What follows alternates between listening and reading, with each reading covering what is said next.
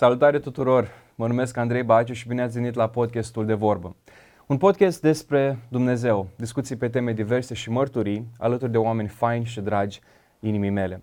Ceea ce îmi doresc să arăt prin această emisiune, prin acest podcast, uh, vreau să arăt faptul că Dumnezeu există. Și pe lângă faptul că Dumnezeu există, El și astăzi schimbă viețile oamenilor și transformă viețile oamenilor. În acest episod veți auzi o poveste de viață deosebită cu una dintre prietenile mele și asociei mele um, cele mai bune. Bine ai venit, Nico, Domnul să te binecuvânteze. Ce faci, cum ești? Uh, bine te-am găsit, Andrei. Uh, sunt foarte bine, un pic emoționată, dar uh, mă bucur să fiu în dimineața asta aici. Drumul de la, dacă era înainte în Cluj, în 10 minute ajungeam la studio, dar acum unde locuiești? Știu că a fost ceva. Acum locuiesc în Jibou, după ce m-am căsătorit, împreună cu soțul meu. Și o oră, o oră și un pic a fost drumul, dar slavă Domnului că ne-a purtat de grijă și am ajuns cu bine. Chiar m-am bucurat foarte mult că în, în, într-un final putem să facem uh-huh. întâlnirea asta și avem așa de multe de discutat astăzi, așa că ți-aș pune o primă întrebare. Uh, pentru cei care nu te cunosc, să spunem că uh, obișnuiesc să fac asta cu toți invitații mei. Cum te-ai descris un, două, trei uh, idei? Uh-huh. Știi că de obicei la înmormântare fac gluma asta. Băi, a fost un om bun și acolo să, să citești o foaie și spune cum a fost cu Tărescu. Dar tu astăzi, cum ți-ai dori oamenii să-și aducă aminte de tine? Uh, mereu am fugit de întrebarea asta, sincer zic. Și când uh, mergeam să mai dau câte un interviu, știi, tot timpul era... Ai, și mă gândeam ce să zic, ce să zic, că nu-mi place să vorbesc despre mine prea mult, știi, nu, n-am fost, n-am fost stilul ăsta niciodată și Mă gândeam că urmează să-mi pui o întrebare de genul pentru că am urmărit podcasturile tale, știi? Ai venit cu temele făcute. Mm, și mă gândeam, oare ce pot să zic? L-am întrebat și pe Raul, pe soțul meu, știi, oare ce aș putea să zic, știi? Și m-am rugat Domnului să-mi, Doamne, ce ar trebui să zic despre mine sau cum? Și mi-am adus aminte de un um, verset din adolescența mea care mă urmărește, știi? Și nu știu dacă îți mai amintești, de exemplu, dacă când îți făceai cont de Instagram sau de Facebook sau cont de WhatsApp, ă, tot timpul trebuia să-ți scrii acolo o, desc- o, descriere, o mică da. descriere, da, da. știi? Și încă din adolescența mea, de când ă, m-a urmărit versetul ăsta, mi l-am notat peste tot. Încă și acum, cred că dacă te uiți, îl găsești acolo și aș vrea să-l citesc și ăsta a fost cumva versetul meu de referință în anii ăștia și ăsta cumva îmi doresc să mă reprezinte. Foarte fain. Nu știu dacă mă reprezintă în totalitate acum, dar cumva așa aș vrea să fiu știută și versetul îi din uh, Mica 6 cu 8. Uh, ți s-a arătat, omule, ce este bine și ce alta cere Domnul de la tine decât să faci dreptate, să iubești mila și să umbli smerit cu Dumnezeul tău. Ce fain. Și asta cumva mi-aș dori să fie, știi, o, o referință despre mine, cumva că sunt un om care încearcă să facă dreptate, să iubească mila și să umble smerit cu Domnul. Mă, ce fain să știi, apropo, să știi că astăzi e, e premieră lucrul ăsta. Deci pe toți pe care am întrebat, toți au zis lucruri foarte frumoase, uh-huh. dar tu ești unică. Uh, ești prima persoană care ne spune că și-ar dori să fie amintită printr-un verset. Și mă rog ca versetul ăsta să facă o realitate în viața ta. Amin, amin. Măi, Nico, hai să spun cum te-am văzut eu prima dată. Asta e, uh, e foarte interesant că în momentul în care te întâlnești cu o persoană, tu crezi că ea și aduce aminte ceva, dar realitatea e alta. Uh-huh. Deci n-am să uite într-o seară de tineret și la tineret acolo, muzica a fost foarte frumoasă, tu erai în față, mâinile sus, bucurie, nu știu cum. Am zis, bă, e tare tip asta. Deci chiar se închină, nu știu cum. La final, știi cum ieșim cu toți tine de acolo, ne ducem să mâncăm jos, nu vrem să-i băgați în seamă din nimeni. E momentul ăla așa puțin ciudat, știi, în care... Că erați la început, nu? Era prima dată. Când ești prima dată, zâmbești, nu știu cum, vrei să mănânci ceva, că ți foame, mațele, ghiore și așa mai departe și după aia să pleci de acolo. Uh-huh. Și eram cu Timotei, fratele meu. Și deodată văd că vine, că vii tu și poți să simți ca om când cineva e sincer, știi, și spune ceva din inimă. Și a zis că salut, sunt Nico și vreau să-ți spun că ai o soție foarte frumoasă și foarte scumpă. Ei, când am auzit chestia asta, am simțit că a fost ceva din mine și am zis că tu și soția mea o să deveniți foarte bune uh, prietene. Și atunci am început să povestim și au fost câteva, nu cunoșteam nimic despre viața ta, dar te vedeam tot timpul cu zâmbetul pe buze și am zis, domnule, asta e mega, mega, mega fericită. Tot timpul viață roz, etc., etc. Mm-hmm. Eu împreună cu soția mea am început acasă la noi o biserică din casă, un grup de rugăciuni cântate, etc. Și ai venit și tu. Și acolo mi-a plăcut uh, un lucru foarte mult la tine și asta vreau să-l amintesc. am zis, haideți să aducem înainte al Dumnezeu rugăciunile noastre. Și de obicei când punea asta, pentru ce să mă rog? Răspunsurile era generice. Era pentru examene, pentru familie, pentru etc. Dar la tine eu zic, bă, sincer, nu vreau să vă pierd timpul vostru, cred că Dumnezeu răspunde la rugăciuni, vreau să mă căsătoresc. Și mă uitam la Anca, am zis, băi, în, în final cineva care vrea să spună așa. Și am avut viziunea asta de la Domnul cu soția mea că dacă vrem ca Dumnezeu să ne răspundă la rugăciuni, trebuie să fim sinceri uh-huh. și să le aruncăm pe masă. Și prima rugăciune zis, vreau să mă căsătoresc. A doua rugăciune a fost, Doamne, vreau să văd ce pot să fac mai departe cu, uh, cu viitorul meu, uh-huh. în ce domeniu să mă implic. Și totul a fost foarte așa, au fost și lacrimi vărsate, etc., etc.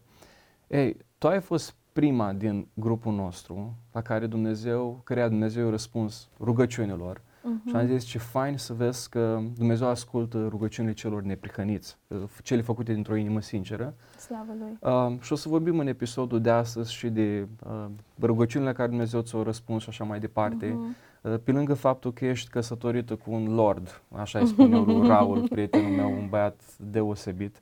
Uh, pe lângă faptul că acum ai o afacere uh, proprie și văd cum Dumnezeu te folosește, ce interesant este că nu ai lăsat lucrarea de biserică. Mm-hmm. Ai o voce mhm. deosebită când să încurajezi pe alții, dar ce m-a impresionat cel mai mult a fost trecutul tău și de unde te-a scos Dumnezeu și despre asta aș dori să povestim acum. Uh-huh. Dacă ar fi pentru cei care se uită acum la tine și te văd o femeie fericită, că asta ești, hai să ne întoarcem puțin în trecut să vedem de unde te-a scos Dumnezeu, care a fost contextul din care vii și așa mai departe. Da. Îi, uh, interesant, îmi face mereu plăcere să vorbesc despre trecutul meu, sincer zic, și de ce îmi face plăcere? Pentru că uitându-mă în urmă, văd cum Dumnezeu a lucrat, știi? Și dacă poate când eram în adolescență mă gândeam că mm, mi-ar fi plăcut să fie altfel viața mea, știi? Sau, sau poate nu neapărat doar în adolescență, cred că și pe la 20, 21, 2 de ani, tot așa mă gândeam, cum ar fi fost oare dacă viața mea ar fost alta sau oare de ce viața mea n-ar, n-a fost alta, știi? Acum am realizat că e foarte bine așa cum a fost, știi? Și nu știu dacă aș schimba ceva neapărat, pentru că exact așa cum s-a derulat, eu am, am putut să îl cunosc pe Dumnezeu mai profund, să-L cunosc pe Dumnezeu mai îndeaproape, să-L văd ca un Dumnezeu personal, care poartă de grijă, care iubește ca o mamă, ca un tată, un Dumnezeu care efectiv îi acolo cu tine când ai cea mai mare nevoie de El, știi? Și lucrurile astea pe mine m-au întărit foarte mult și mi-au întărit credința și mi-au întărit umblarea mea cu Domnul și uh, acum nu n-aș putea să-mi văd viața altfel, știi? M-am născut în uh, Craiova, îs olteancă, așa la origini. Uh, deci acum un moldovean și cu un oltean sunt da. într-o masă, stau exact. în banc, dar uite că se poate ca moldovenii să fie prieteni cu oltenii. Oltenii, exact. Foarte da. bun chiar. Uh, m-am născut în Craiova, într-o familie cu încă trei frați. Mm. Eu am fost cea mai micuță. Ah, privilegiată. Da, exact. Am simțit chestia asta, să știi. Uh, ce să zic, așa, nu o să intru foarte, foarte adânc în toate detaliile, o să fac un uh, rezumat cât să meargă firul poveștii. Lucrurile au fost faine și frumoase la noi în familie până am fost, eu cred că, pe clasa întâi. Okay. Uh, doar că atunci s-a întâmplat ca tatăl meu să rămână fără loc de muncă și un pic, fiind și patru frați, doar un părinte să lucreze, un pic din punct de vedere financiar au început să se cam uh, zdruncine lucrurile. Menționez că m-am născut într-o familie creștin-ortodoxă. Noi eram ortodoxi, nu foarte practicanți, însă mie îmi plăcea să merg la biserică. Și de ce îmi plăcea să merg la biserică? Așa de fain Dumnezeu, un lucru pe care l-am descoperit la el, e că el se descoperă fiecăruia după nevoia inimii, știi? Ce fain. Mie mi-a plăcut foarte mult să cânt de când eram mică. Nu știu, așa, la școală mă puneau colegii să le cânt, o să ajung și pe acolo, știi? și mergeam la biserica ortodoxă, tocmai că îmi plăcea să cânt acolo. Era un moment în care tot timpul se cânta. Mergeam la țară de obicei, știi? Și la țară, nu, fiind bisericuță de sat, învățasem deja cântecele care se cântau. Îmi plăcea să fac chestia asta. Mergeam aproape în fiecare duminică. Dar în rest, în timpul săptămânii nu aveam nicio legătură cu Dumnezeu sau, știi? Nu, uh, lucrurile sau, ți-am zis, un pic au început să se zdruncine la noi acasă. Vezi, de multe ori uh, lipsa banilor poate cauza probleme, știi? Și eu eram micuță, nu probleme peste probleme, lucrurile au început așa să să o ia într-un ritm destul de ciudățel la noi acasă. Eu nu înțelegeam neapărat. Eram așa în dezvoltare, eram un copil, știi, încă eram, aveam o inocență. Nu puteam să pricep exact lucrurile care se întâmplau. Dar crescând, am ajuns pe clasa a 5 frații mei au mers cumva pe drumurile lor fiecare, eu am rămas singură cu părinții mei, din păcate relația dintre ei era așa șubredă. Eu, uh, nu, cumva pentru că vedeam acasă, știi, așa cum, cum îs lucrurile, am încercat la școală să îmi iau o atitudine gen pe mine nu mă poate atinge nimic, știi? Mm. Să încerc să am atitudinea asta așa foarte... Mie nu, orice îmi ziceți voi nu mă interesează, știi? Eram așa, începusem să fiu un copil rău, știi? Nu prea mai aveam respect, profesorii la școală cumva știau că sunt o fată problematică, știi, nu eram atentă la ore. Datorită problemelor de acasă. Datorită problemelor de acasă, știi, cumva la școală încercam eu să-mi găsesc ceva refugiu, dar nu, și eram pe clasa a 5 știi? Eram pe clasa a 5 atunci când începe și perioada asta de adolescență, așa. Ă, Dumnezeu a fost atât de bun că a lucrat în familia noastră. Cum ne-am întors la Domnul? Oare pot deja să vorbesc despre e, asta? E discuție. Cum, cum ți mai ușor? Uh, unchiul meu avea un uh, prieten care îl tot chema la biserică, știi? Un uh, prieten uh, creștin pentecostal. Uh, îl tot chema la biserică, unchiul meu îi zicea, da, da, lasă că o să vin, lasă că o să vin și nu mergea. Până când s-a întâmplat un eveniment mai nefericit în familia noastră lărgită și atunci unchiul meu și-a amintit de prietenul lui pocăit. Și amintindu-și de el, a zis, nu, trebuie să-l sun pe prietenul ăsta să zică la biserică să se roage pentru noi, că de aici numai Dumnezeu poate să ne scape, știi? Și a spus, s-au rugat cu toată biserica și, într-adevăr, numai Dumnezeu a făcut o minune. Deci, îi nu, când privesc înapoi îmi dau seama că numai mâna lui Dumnezeu a putut fi, deși atunci, fiind eu prin clasa a 5 nu înțelegeam lucrurile astea. Ei bine, așa s-au, s-au întors la Domnul unchiul meu, mătușa mea. Veri... Da, dacă poți spui celor care nu te cunosc, ce s-a întâmplat? Se poate vorbi despre asta sau... Uh, dacă dorești să păstrezi pentru tine, nu e nicio problemă. Da, aș dori, aș dori Bun. să păstrăm... În schimb, ce vreau să spun la referitor la lucrul ăsta, mi se pare foarte interesant că Dumnezeu în vremurile bune și de pace îți spune te iubesc. Da. Și în vremurile de îngrijorare, întristare, uh, suferință, strigă te iubesc. Da, nu sunt da. gânduri mele, eu zis un autor, uh, nu știu exact cui s-a atribuit cuvintele astea, dar e foarte interesant cum prin suferință Dumnezeu îți arată și să aduce aminte, hei, și eu exist. Da. Hei, haide, haide la mine și așa mai departe. Și prin unchiul tău.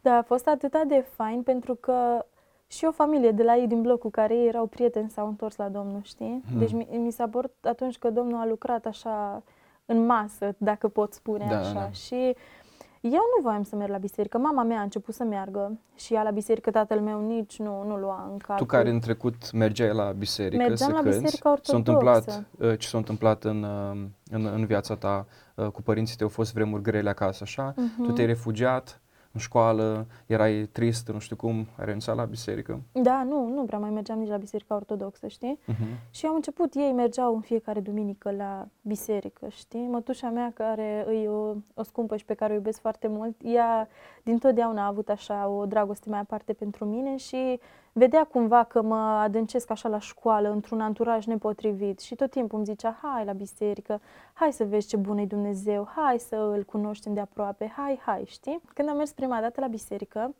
am acceptat cu greu să merg. Uh, era acolo o femeie în față care cânta și atâta de frumos cânta, deci avea o voce atâta de angelică, eu am rămas șocată, știi? Deci mie nu mi-a venit să cred cum uh, un om poate să cânte atât de frumos despre Dumnezeu, că așa în lume avem destule voci bune, știi? Deci nu... Dar mă gândeam cum poate să cânte cineva atât de frumos despre Dumnezeu, știi? Și eu am zis că pentru femeia asta eu vreau să continui să merg la biserică ca să o mai ascult. Dar stai să vezi că fix în duminica aia, uh, mama mea luase decizia să se boteze, știi? Mm. Eu nu știam lucrul ăsta. Și când am auzit că au citit-o de acolo din față, Uai, m-am pus pe un plâns, deci eu eram în clasa a 5 treceam spre a 6 ceva de genul ăsta, m-am pus pe un plâns, știi, plângeam acolo în biserică de supărare. Păi cum adică să te pocăiești, știi, adică noi suntem ortodoxi, nu, nu înțeleg, ce vrei să faci, știi? Plângeam, plângeam și la final, că asta e o fază așa un pic mai comică, știi? La final vine fratele păstor de acolo, de la biserică la mine și îmi zice, vai Nicoleta, că știau despre mine, că le spuseseră. Și zice, vai Nicoleta, așa am văzut că ai plâns și ai fost de cercetat în timpul programului, noi ne rugăm de mult pentru tine și eu, eu eram și așa mai nepăsătoare cumva și mă gândeam ce, ce vorbește omul ăsta? Eu nici nu știam ce vorbește, știi ce cercetat. Eu plângeam de nervi și supărare că mami se hotărâse să se boteze, știi? Și el venea să-mi zică mie de că eu plâng că cercetată, știi? Nici nu, nici nu l-am băgat în seamă, am și plecat. Deci închipuiesc cum eram atunci, știi? Fugi cu cercul, vezi treaba ta. Da, exact. Da. L-am lăsat să vorbească și am plecat, știi? Am acceptat până la urmă decizia mamei mele, mi-a explicat în săptămâna respectivă. Ei bine, în mod normal n-aș mai fi mers la biserică, știi? Dar vocea femeii ălea și cum cântea despre Dumnezeu era constantă în mintea Iar mea. și Dumnezeu ți-a vorbit aici Exact. special pe direcția Pe ta, pentru că direcția asta. unii se atragi de cuvânt, alții de Exact. poezie, alții de Da. rugăciune. Da, Mhm. exact. Știi, asta mi s-a părut uimitor. Adică eu nici nu mi-amintesc ce s-a predicat. Gândește, Andrei, că eram în clasa 5-a. Habar n-am ce s-a predicat, dar știu ce cântări s-au cântat, știi?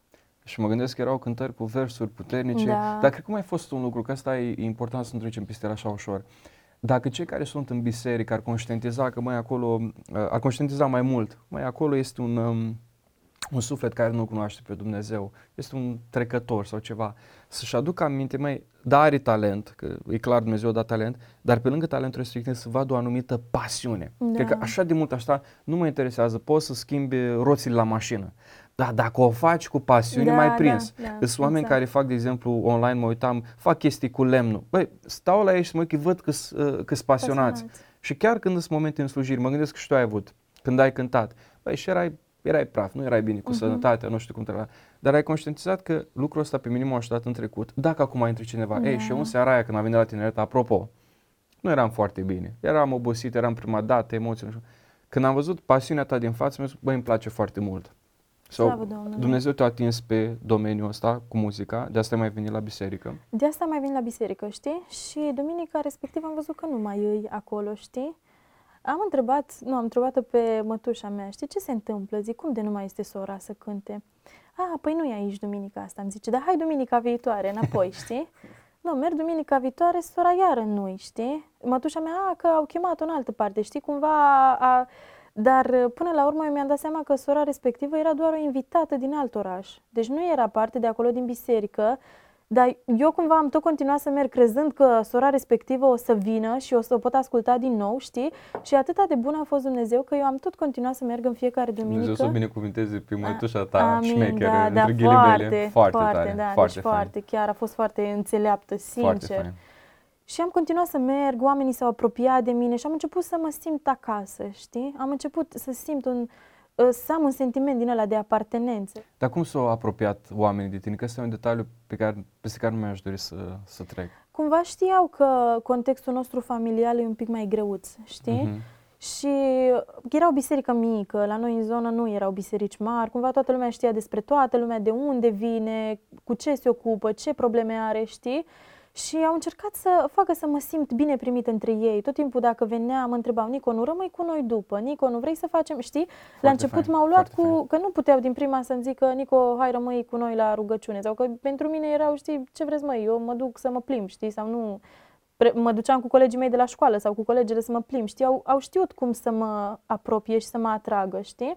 Tot am continuat să merg și uh, se, uh, am ajuns, uh, începea vacanța de vară, știi? Și mi-au zis că se face tabără cu tinerii de la biserică. Deja începusem să merg la biserică, deja începuse să-mi placă, știi?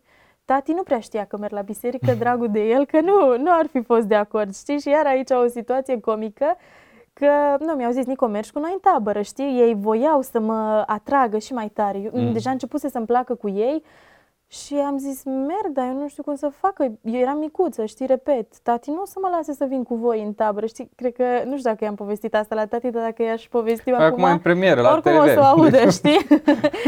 uh, am zis că nu știu ce să-i zic la tati, că sigur nu m-ar lăsa să vin cu voi, știi? Și îmi zice liderul de acolo, zice, Nico, eu am o idee. Hai să-i spunem la tatăl tău. El, ei voiau neapărat să mă duc în tabără, știi? Că Dumnezeu chiar a lucrat foarte fain în tabăra respectivă și zice, eu am o idee. Hai să îi spunem la tatăl tău că este o tabără cu școala. Ah, Și zice, eu o să fiu proful de istorie care organizează tabăra, știi? Deci, asta, că, cum să spun, nu au fost, că acum poate dacă cineva ne ascultă zice, dar cum ați putut să spuneți minciuni, știi? Dar nu... Nu, au fost, nu despre minciuni Chiar a e o fost vorba. înțelepciune de, de, de context, că îți dai seama când realizezi faza cu minciuna, uh, mică paranteză, când îți dai seama cât de important e sufletul Da. uh, omului, că acolo nu a fost îndoctrinare, că asta e foarte... Că voi îi îndoctrinați pe oameni. Nu, nu, nu, stai o Nu. secundă. Uh, Copilul ăsta a venit la biserică din ce? Din propria dorință. L-ai, Da, atras da, da, de, da. L-ai, l-ai, atra, l-ai tras de gât cu ce? Cu cornulețe, cu ceiulețe, așa? Nu, nu, nu, au vrut să vină, bun. După asta când realizezi că îi place, uh, ce ai fost dusă să faci acolo în, în tabără? Să înjuri, să fumezi țigări și așa mai departe? Nu, pur și simplu să-L cunoști pe Dumnezeu. Ce ați făcut acolo în tabără? Ați cântat una alta. Este un lucru educativ, Da, nu te-o da. tras nimeni cu forța. Nu, da? nu, nu, nu, nu. Și uh, era dorința mea, știi, eu îmi doream și ei mă vedeau cumva că sufăr, că eu, eu știam că tati nu o să mă lase în tabăra respectivă, știi?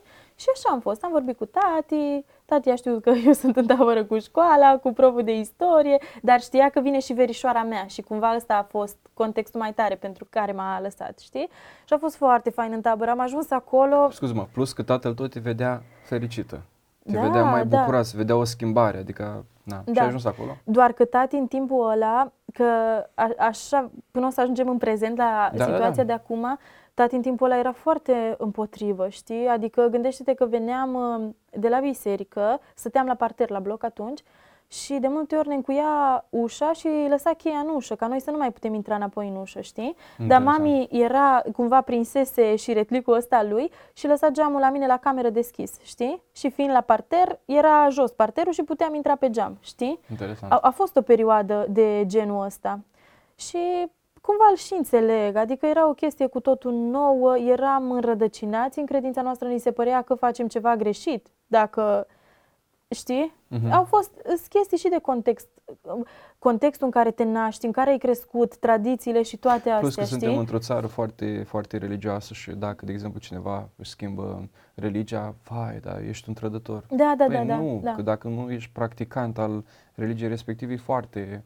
Dar tu acum ai fost expus unui, um, unui loc în care era citit cuvântul lui Da. Dumnezeu, erai încurajat să citești, aveai rugăciunea și te-ai, um, ai spus, vrei să mai spui ceva de tabără? Voiam să zic de tabără, știi? tabără, da. Uh, am ajuns în tabără și nu, dintr-o dată m-am trezit că tinerii de acolo, toți erau cu Biblia lor, știi, mă, erau uh, dimineața aveam timp de părtășie, știi? După aia era program, era predică, cântare, Scuze, rugăciune. ce înseamnă părtășie pentru cineva care nu a mai auzit cuvântul ăsta? Cum descrii părtășia? Uh, păi era și părtășie individuală, spre exemplu, și părtășie de grup. Se Adică făceau grupulețe mici, Citeați știi? împreună, Efectiv, cântați, citeam, vă cântam, rugați? ne rugam. Înțeles. La părtășia uh, personală, știi, era un timp în care stăteai cu Dumnezeu, citeai din Biblie, te rugai, așteptai ca Dumnezeu să-ți vorbească prin cuvântul lui, știi? Da. Uh, și am văzut o mulțime de tineri care fac asta, știi? Sau, de exemplu, când se punea masa la amiază, știi? Am văzut tineri care se mobilizau, hai să te ajut, hai să fac. Hai... Era tendința asta, știi, măi, să ne ajutăm unii pe alții, să ne facem bine, știi? Am văzut o,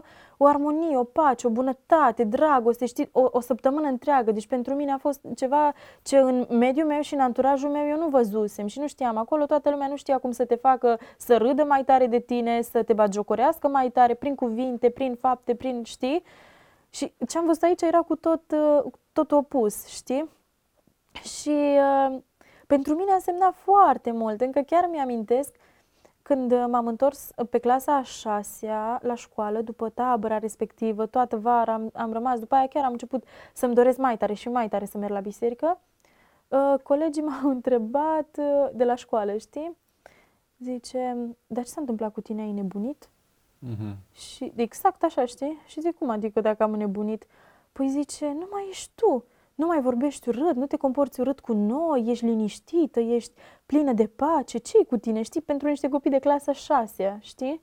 Deci, practic, apropierea de Dumnezeu în timp, în procesul ăsta Da. fain, uh, produce anumite schimbări care tu nu le vezi, uh, dar cei din jur le văd. Mi-aduc aminte, apropo de, uh, fa- uh, foarte comic, mi-aduc aminte de povestea rățușca cea urâtă. Uh-huh. Interesant că ea se vedea foarte urâtă pe lângă celelalte rățuște, dar cu trecerea timpului, ea, ea nu știa că era lebădă. Și lebăda, știi, da. e Da. urâtă când e da, după aia ajunge foarte, foarte frumoasă. Și practic apropierea ta de Dumnezeu a făcut lucrul ăsta. Deci dacă colegii de școală ajung să spună, băi, ai nebunit, Da. să se întâmple ceva, e clar că acolo a fost o schimbare. Da, da. Și așa l-am rugat pe Domnul să mă ajute să fiu un, un exemplu pentru o mărturie, așa cum știam eu atunci, știi? Și tot timpul eram acolo să-i ajut, eram săritoare, încercam să fac cumva să știe, mă, pe Nico ne putem baza, știi? Mm. Și slavă Domnului, atâta cât... Dar nu te forța, scuze-mă, eu tot am să intervin așa că sunt anumite lucruri foarte importante pentru cineva care nu cunoaște și nu a experimentat ce ai experimentat tu. Deci nu era o, o, o forțare a ta, nu? Nu. Deci datorită relației cu Dumnezeu, adică citind cuvântul lui Dumnezeu, meditând, gândindu-te la el, nu doar o pagină și pe mai mai departe, rugându-te, Duhul Sfânt a început să schimbe ceva în viața ta. Da. Și de asta nu mai zice, oh, eu prin puterea mea acum o să impresionez pe oameni. Nu, nu, nu. Ajut. De ce? Pentru că am văzut asta la Domnul Isus Hristos, dar Duhul Sfânt îmi dă putere să fac. Nu, cam asta s-a întâmplat. Da, exact. Și știi ce făceam? Cum eram la început și cu citirea Bibliei, știi? Nu înțelegeam așa foarte multe lucruri, neavând niciun context în spate. Eu nu am fost dusă la școală duminicală sau cineva să stea să-mi explice scriptura, știi? Și am început uh, să citesc foarte mult psalmi, îmi plăceau psalmii și și acum Raul, fain. soțul meu, știe că am așa o ceva aparte pentru psalmi și îl rugam așa pe Dumnezeu în inocența aia mea și mă gândeam, Doamne, oare cum aș putea să fac să strâng mai mult cuvântul Tău în uh, mine, știi? Strâng Și- cuvântul tău în inima ca, ca să nu păcătuiesc împotriva ta, da. Și am început să fac poezii, știi? Citeam psalmi. Serios? Da, cred că și Interesant, n-am acum știut am, asta. am un caiet la Craiova. Eram, ți-am zis, pe clasa 6-a, 7 Citeam psalmi și psalmul cu care rezona așa sufletul meu cel mai tare, mă apucam și îl, uh, îl puneam în versuri, știi? Și așa puteam să-l imprim și mai bine în, uh, Ce fain. în minte, da. Nu am simțit, Andrei, niciodată o forțare. Nu m-a forțat absolut nimeni, nici uh, să-L aleg pe Dumnezeu, nici să merg Nu te la spăla nimeni pe biserică. creier, să Nu m-a, înțeleg. nu, nu m-a spălat nimeni pe creier. Deci a fost totul, a fost un proces. Dumnezeu a avut milă și răbdare cu mine în primul rând. Deci chiar, stând acum să mă gândesc, chiar a avut răbdare cu mine și a fost bun. Pentru că scopul lui nu cred că e să ne ia cu forța și să ne mântuiască, știi? Nu cred că e ăsta. Și numai el ni se descoperă, decizia cumva ne aparține și nouă. 100% dragoste cu forța Nu uh, se nu poate. se poate. Și ceea ce face Dumnezeu spune, uite, ăsta este cadoul meu pentru umanitate, fiul, fiul meu prea iubit. Dar am văzut un lucru la Domnul Iisus Hristos citind uh, Evangheliile, Vestea Bună, Matei, Marcu, Luca și Ioan. Uh, niciodată n-ai să-L vezi pe Domnul Iisus Hristos că o tras pe cineva după, de gât și Da, da, hai da. după mine, hai după mine. Dar alți lideri al altor sisteme religioase au făcut în schimb lucrul ăsta. Veniți, fiți adeții mei. Hristos a zis, de exemplu, la unii mesaje, vină după mine. Dar Mhm. omul respectiv nu a venit că l-a tras Hristos după el, omul respectiv s-au dus acolo. Cei care au vrut să fie vindecați s-au dus la Hristos. Da. E o invitație uh, deschisă, odată ce El ți-a luminat și să arate că ai nevoie de mine, ai nevoie de asta, tu după aia trebuie să uh, faci alegerea. Da, da, și au fost foarte, foarte faine, așa au fost anii aia cu Domnul și acum mi-amintesc cu contextul de, de la biserică. Ulterior uh, ne-am mutat la o altă biserică de acolo, de la noi din uh, oraș și uh, acolo a fost biserica în care am și decis să închei legământ cu Domnul. Uh, eram în clasa 9, aveam 16 ani și atunci am hotărât că este momentul în care m-am gândit eu așa, urmează să merg la liceu, știi? Uh-huh. Uh, am, am învățat și l-am rugat pe Domnul chiar să mă pună într-un liceu bun din Craiova, știi? Și m-am gândit că urmează să merg la liceu uh, și acolo se pot crea anturaje și acolo poate, cum e și vârsta asta vulnerabilă, știi? Și acolo poate pot să...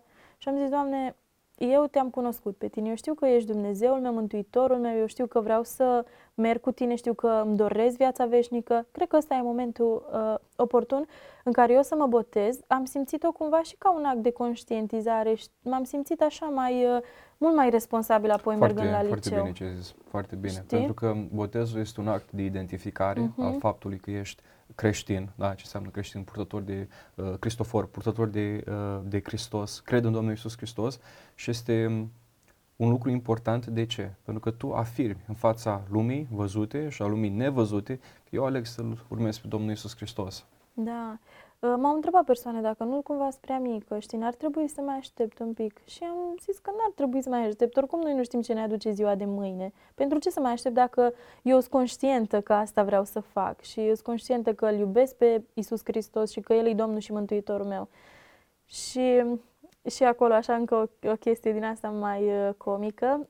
Tati, uh, la fel, el nu a fost de acord ca eu să merg la biserică, știi? Deci el... Uh, nu, cumva, știi că ți-am spus că la un moment dat, mai la început, ți-am zis că frații mei cumva au ales să-și urmeze ei propriile drumuri în viață, știi?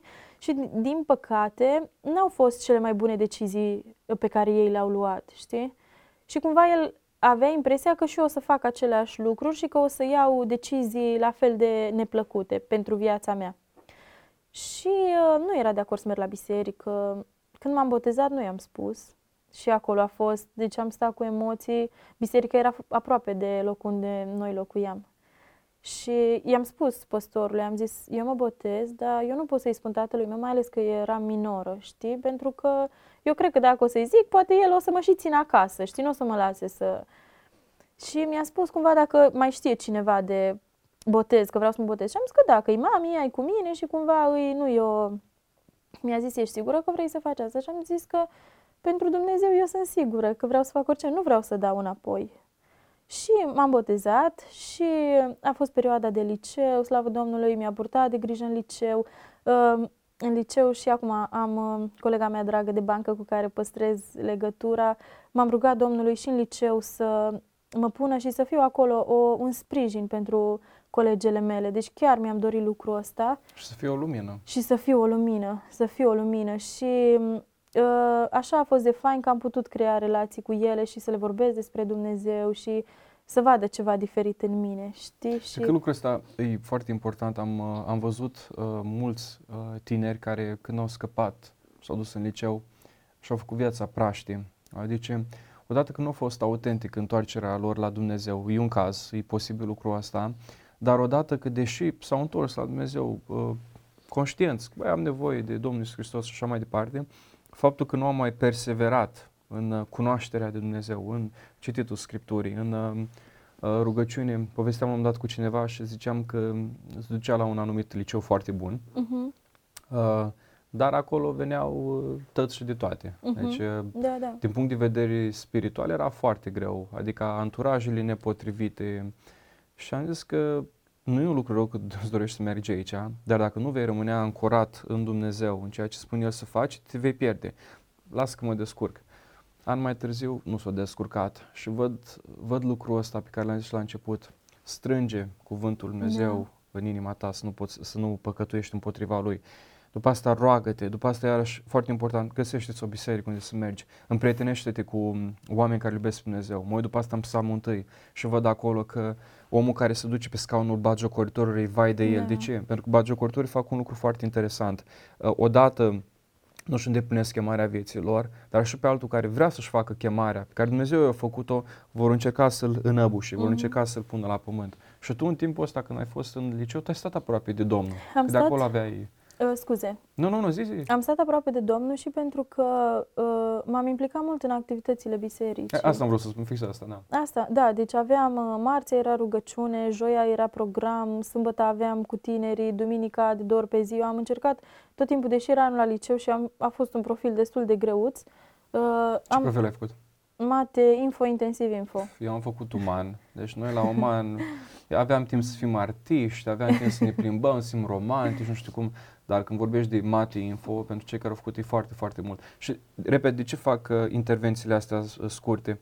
Uh, e important ca oamenii să știe că n-ai fost un trechea bechea care uh, a pierdut timpul. Da. Deci, școală, uh, temi, ai învățat foarte bine, că știu chestii din contextul tău, de asta am permis să spun, dar ți-ai găsit timp pentru rugăciune, da? da. ai avut de ales între telenovela cu Tărescu și mersul la rugăciune, te-ai dus la rugăciune, E bine că ai specificat de telenovela cu Tărescu, pentru că chiar în anii de liceu, cred că eram în clasa 10 am hotărât să-mi scot televizorul din cameră. Uite, vezi? Da, chiar, chiar uh, și chiar îi ziceam la soțul meu uh, că eu din liceu eu nu m-am uitat la televizor, nici nu, nu știam ce îi... Pentru că era o ispită, era o tentație. Să... Uh, scuzați, pentru cei care vă uitați la televizor, nu vă scoateți televizor, păstrați doar Credo TV. Că asta aici clar, lucruri. asta clar. Eu mă refeream că ai zis specific de telenovela, La fel am știi? făcut, la fel am făcut. Deci cred că e cea mai bună, da. cea mai bună decizie. Și, uh, da, și la școală am avut ceva ispite, nu știu dacă îi e timpul sau e momentul acum la că am fost la Mate Info, știi? Da. Și matematica era legea, adică matematica și informatica astea pentru noi erau. Și nu știu ce s-a întâmplat, cum s-a întâmplat, că profesorului de matematică, eu, uh, deci, deci, deci eu cred că mă ura efectiv. Deci eram singura persoană din clasă pe care nu o suporta, nu o agrea, nu, deci când mă vedea, parcă... Dar ce ai făcut, Nicu? Deci eu asta vreau să spun, deci când venea la oră, eu tot timpul stăteam așa, deci nu să nu cumva să ridic capul și să schițez ceva, să greșesc, știi? Și uh, pentru că nu, nu mă suporta și așa, uh, tot timpul mă articula, știi? Mă scotea la tablă și vedea că mă pierd, eu, el începea să facă glume, batjocuri, așa, eu mă pierdeam, nu mai puteam să duc exercițiul la capăt și îmi zicea, a, păi tu nu știi nimic, nota 4, stai jos. Da, scuz-mă, deci cred că o să fac o serie de episoade la un moment dat despre școală și traumele care s-au întâmplat în școli, că e cu toții, deci vorbeam la un moment dat cu Cătălin și cu Ramona Lup și zis, hai să nu deschidem subiectul. Da, am început să vorbim despre școală. După uh-huh. asta mhm. cu altă soră, cu Sabina vorbeam tot despre școală. Deci cu toții avem probleme acolo. De da, ce știi, crezi că s-o luat de ce vreau să, vreau să scot în evidență, să vezi măreția lui Dumnezeu de la final. Păi știi? asta.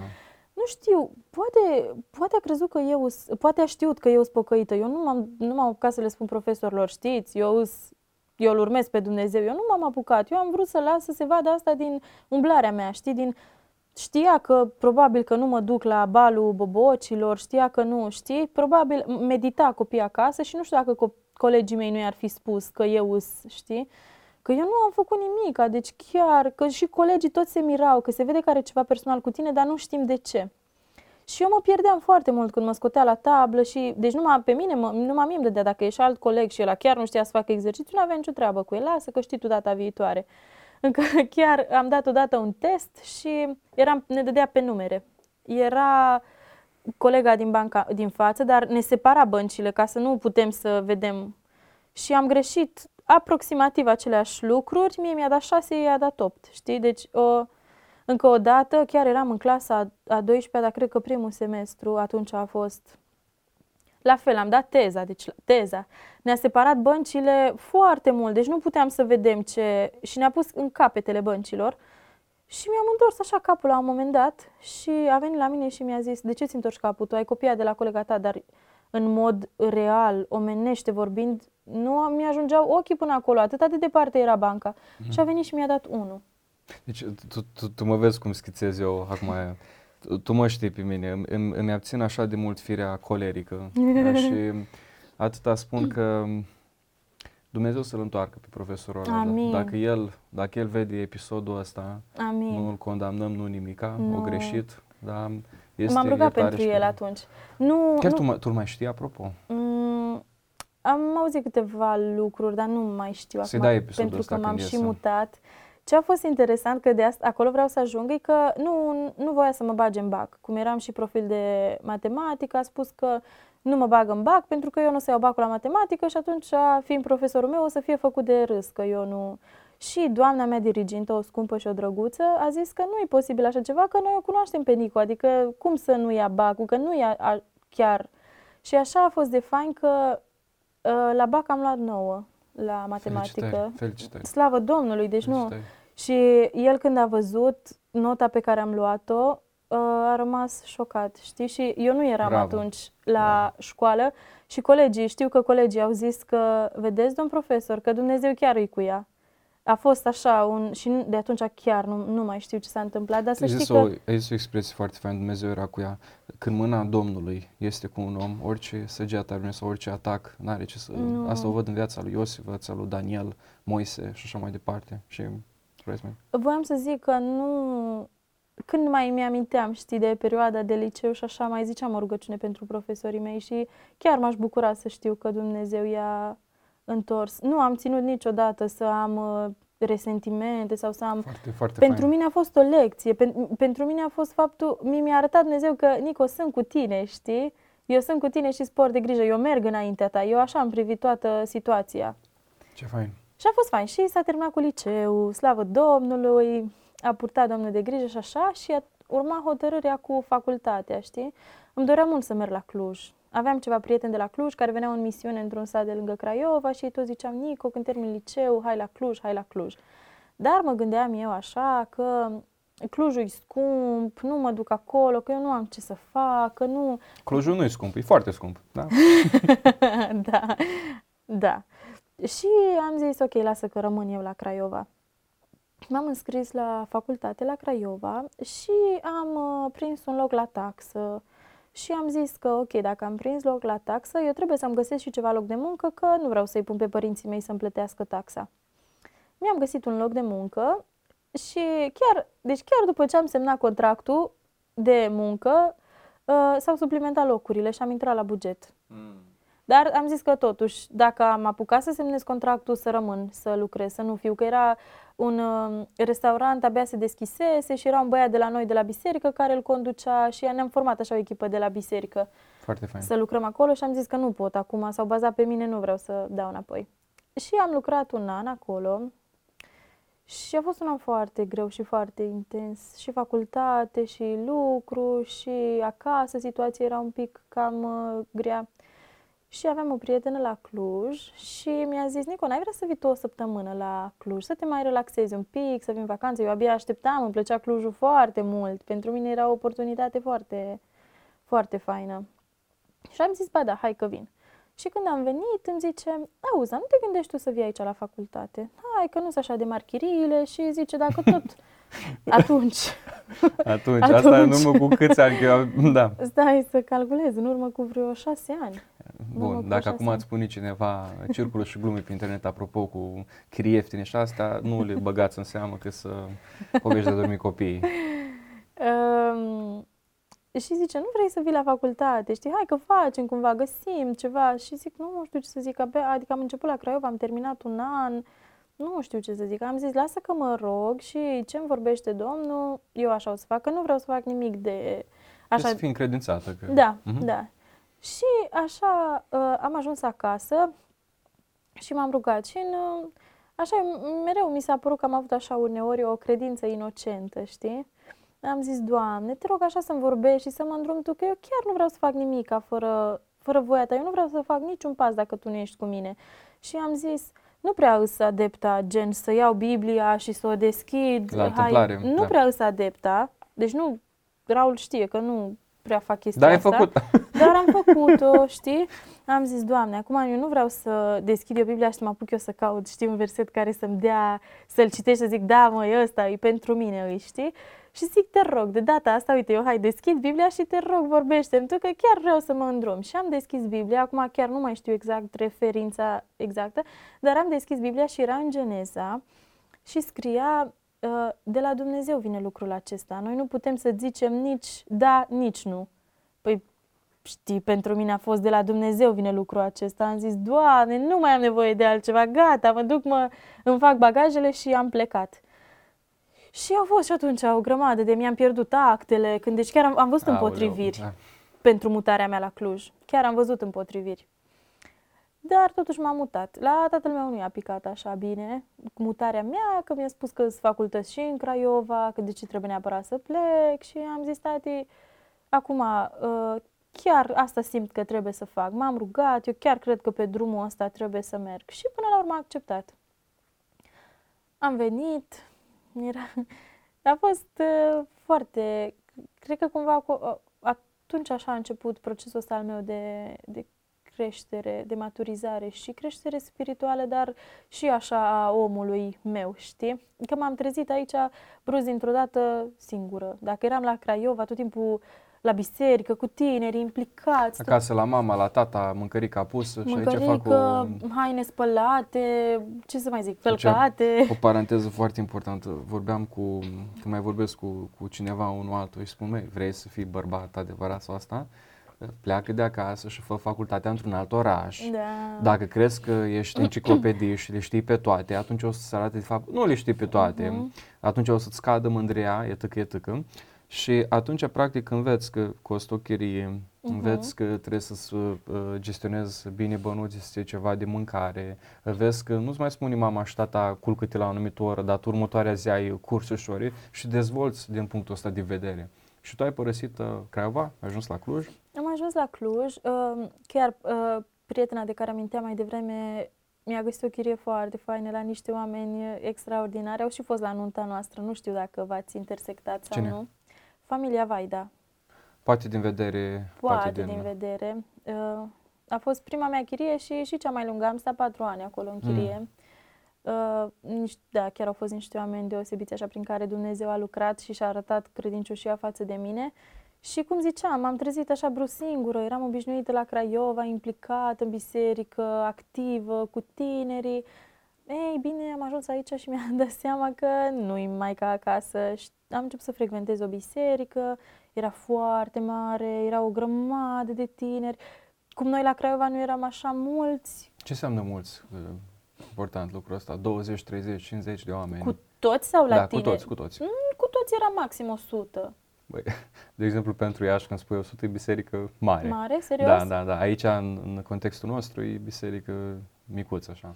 Da, la noi era o, o biserică micuță, noi așa ne numeam, știi? Nu erau biserici mai mari de atâta în Craiova, nu știu acum, nu știu cum a lucrat Domnul în Și a ajuns ani. acum în contextul ăsta?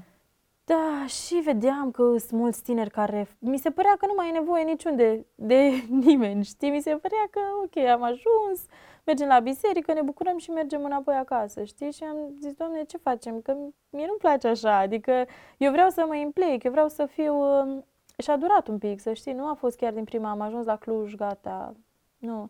Atunci m-am și angajat, am venit la Cluj în septembrie, în noiembrie m-am și angajat um, și acolo uh, locul meu de muncă cel mai tot patru ani, ca și chiria, zici că au fost uh, mână în mână, dar nu chiar au fost.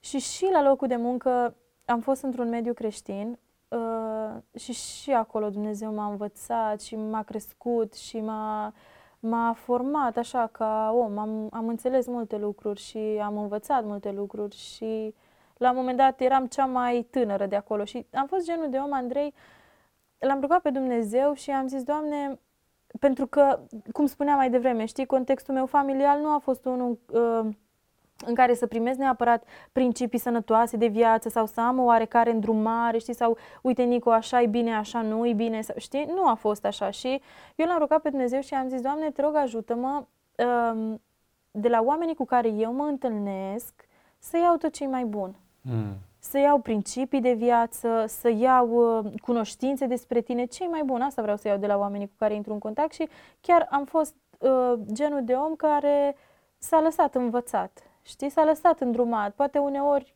prea mult și n-a fost bine. Cred că asta e o calitate foarte rară astăzi, a fi învățabil. Și mă uitam la, um, de exemplu, ucenicii Domnului Iisus Hristos au fost oameni învățabili.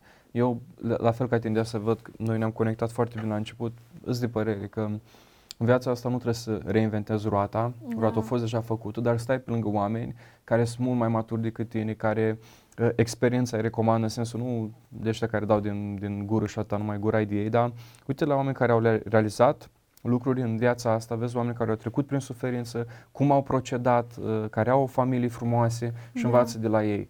Și exact ceea ce ai făcut tu, cam asta încerc să fac și eu.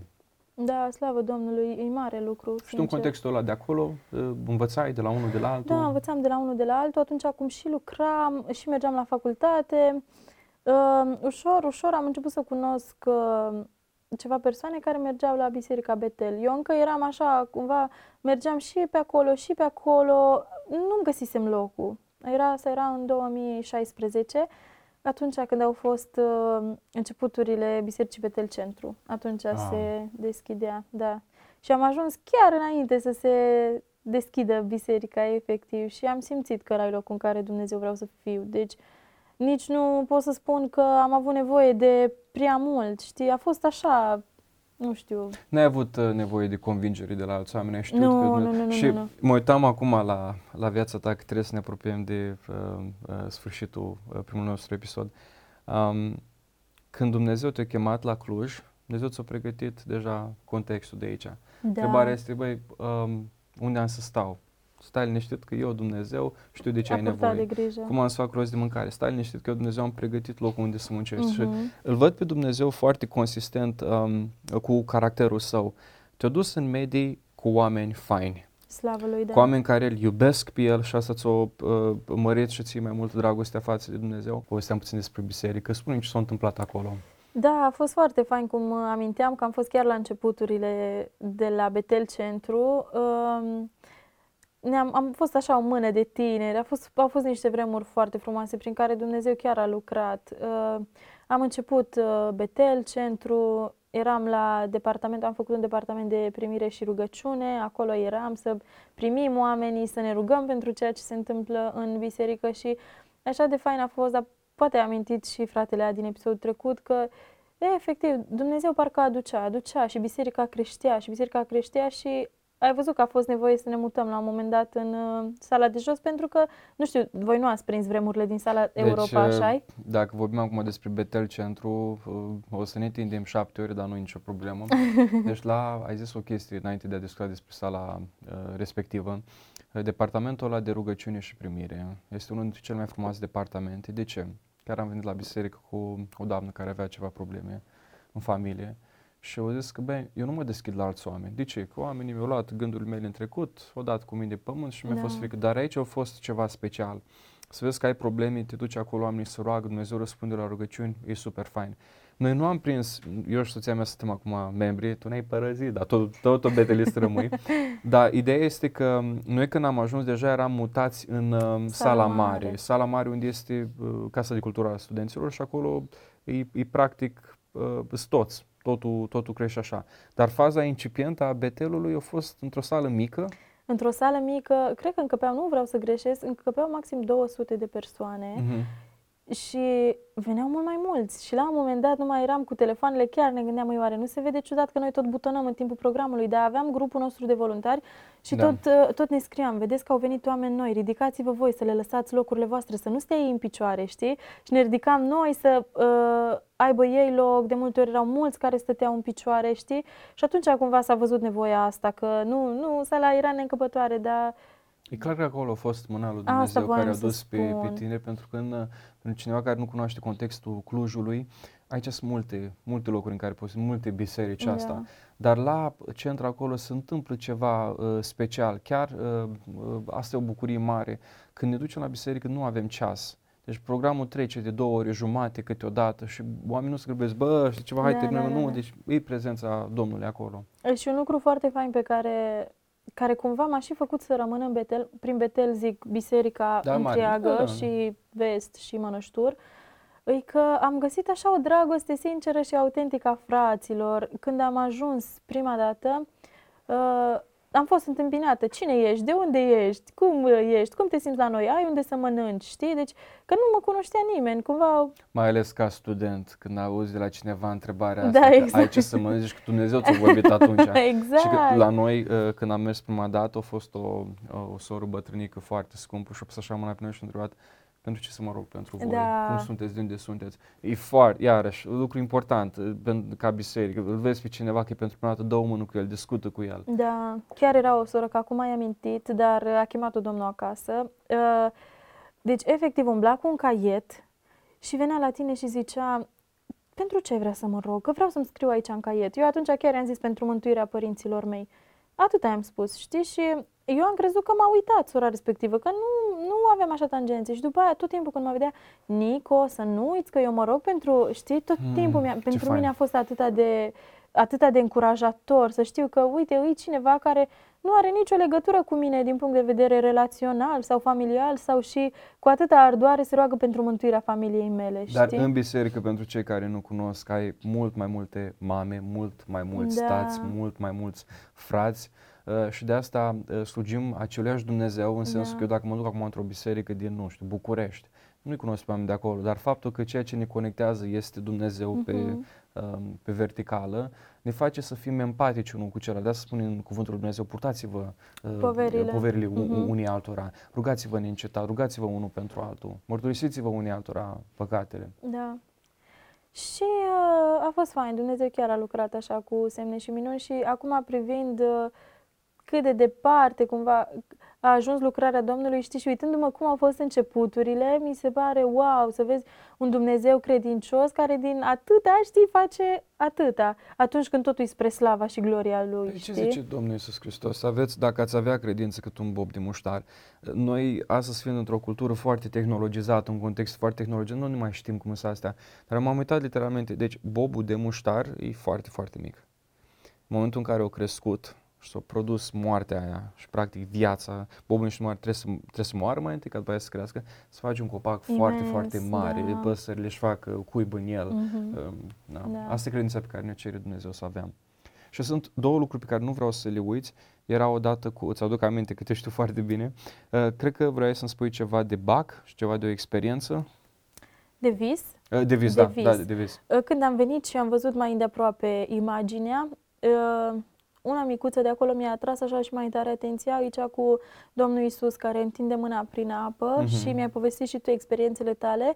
Chiar atunci când uh, ți-am povestit în primul episod despre tabăra respectivă, în ta- eram acolo în tabără și la un moment dat am avut un vis și acum mi-l amintesc, visul părea atât de real ca și cum uh, eram, eu nu, ș- nici nu știu să not, nici atunci nu știam. Mă, scuf, mă scufundam într-o apă foarte, foarte mare și eram abia aici cât să trec și exact în vis mi-a apărut imaginea pe care o ai acolo în uh, colț cu o mână care m-a smuls și m-a scos la suprafață. Mm. Pentru mine a fost așa ca un punct cheie ăla. Uh, nu vreau încă să ajung la experiență, că mai am un picuț până acolo. Foarte că e- fain. Ceea ce e interesant este să vezi că Dumnezeu vorbește în primul rând prin Biblie și asta trebuie să o Da. citim așa. Dar sunt anumite momente în viață în care Dumnezeu îți vorbește printr-o vedenie, uh, îți vorbește Mhm. printr-o viziune, îți vorbește printr-un vis și alea chiar dacă le spui la cei din jur, spui, băi, lasă-ți povești, nu, nu, nu. Pentru inima ta și pentru trecutul tău și prin ceea ce ai trecut tu, știi că Dumnezeu ți-a vorbit ție specific. Da, exact așa e. Um, ce urma? Am fost la, am rămas în Betel, m-am implicat, mi-am făcut prieteni, mă simțeam așa ca, ca acasă și uh, la un moment dat uh, aminteam că lucrurile în familia mea nu au fost tocmai uh, Bune. bune. Uh, la un moment dat, uh, părinții mei au hotărât să se despartă și a fost așa o, o chestie pe care eu nu am, nu am știut-o. Adică cumva a venit pe la spatele meu, ca să zic, știi, deși eram, aveam, uh, câți ani? Cred că aveam 22 de ani atunci, știi? Aș fi fost cumva în stare să duc o discuție de genul, știi, uite, lucrurile stau așa sau așa. Și pentru mine atunci a fost um, un moment foarte greu. Uh, eu, o rugăciune așa pe care am avut-o cumva în toată viața de când m-am întors la Domnul, era că eu îmi doresc neapărat, nu mă interesează vârsta care o am, să intru în biserică de mână cu mami și cu tati, știi? Mm. Aveam eu așa chestia asta pe, pe inimă. Și când am văzut că drumurile părinților mei s-au uh, oprit împreună, știi, m-am gândit, ok, și rugăciunea mea, ce, ce se întâmplă cu ea, Doamne? Am simțit, Andrei, că îmi fuge pământul de sub picioare când am aflat. Deci, nu știu dacă am mai trăit vreodată în viața mea ce am trăit atunci. Uh, mi se părea că nimic nu mai are sens. Mi se părea că unde e Dumnezeu, știi? Da, uite, pun acum o întrebare uh, foarte, foarte directă și poate dură, dar eu, de exemplu, n-am trecut cu părinții mei printr-un divorț. Mhm. Mulțumesc Domnului, știu că sunt binecuvântat, am văzut dragoste în familia noastră, dar îmi permis să întreb tine că ești prietena noastră. Chiar așa de tare afectează divorțul pe niște copii? Adică știu că răspunsul logic e da, da. Mă interesează să știu ce s-a mai întâmplat, ce, ce ai mai simțit, că de Uh. erai, aveai 20 și ceva de ani. Acum... Aveam 20 și ceva de ani, dar parcă... Deci, nu, cred că nu contează vârsta care o ai, dar ai tendința să simți că și tu ești problema. Mm. Deci, practic, ruperea aia nu-i doar între părinții tăi, afectează ca o, ca un, ca o piatră aia care arunci într-o, într-o apă. Și Vezi că face, face da, valuri. exact. Te gândești, uh, dar oare ce aș fi putut eu să fac mai bine să nu se ajungă aici? Dar oare eu am greșit cu ceva și am fost între părinții mei, știi? Înțeles. De- Deci e o, e o așa o luptă de intensă și nu, nu poți concepe. Ai văzut că de multe ori părinții zic că până mor ești copilul meu, tot ca, ta- tot ca și copil te văd, știi? Deci nu a contat faptul că eu aveam 22 de ani sau că îi, îi acum poate cineva care ne ascultă și poate are 15 ani când îi se întâmplă chestia asta, știi? Cred că la fel o resimți. Mai ales atunci nici nu eram eu cu propria mea familie să spun, știi? M-am simțit cumva că am rămas singură dintr-o dată. Și De ce am simțit că eu pe fața pământului sunt singură? Și mi-amintesc și acum eram în, um, în uh, camera mea acolo în chirie și m-am prăbușit efectiv cu fața la pământ înaintea Domnului. am plâns și era o zbatere în mine, știi? Era, păi ok, Doamne, adică acum ce facem? Tu asta îmi faci. Deci cumva raportarea mea, eu tot timpul am fost foarte sinceră cu Dumnezeu, știi? Eu nu am încercat niciodată să mă duc la Dumnezeu, uh, nu știu, să pozez ca și cum, Doamne, uită-te că, știi, nu, eu am fost sinceră și la obiect. Am zis, Doamne, asta sunt, asta am nevoie, asta mi s-a întâmplat, te rog, intervino, știi? Uh, și am zis, Doamne, mă simt așa și parcă îmi vine să plec de la tine, parcă îmi vine să fug de fața ta, parcă îmi vine să o iau pe alte căi, știi?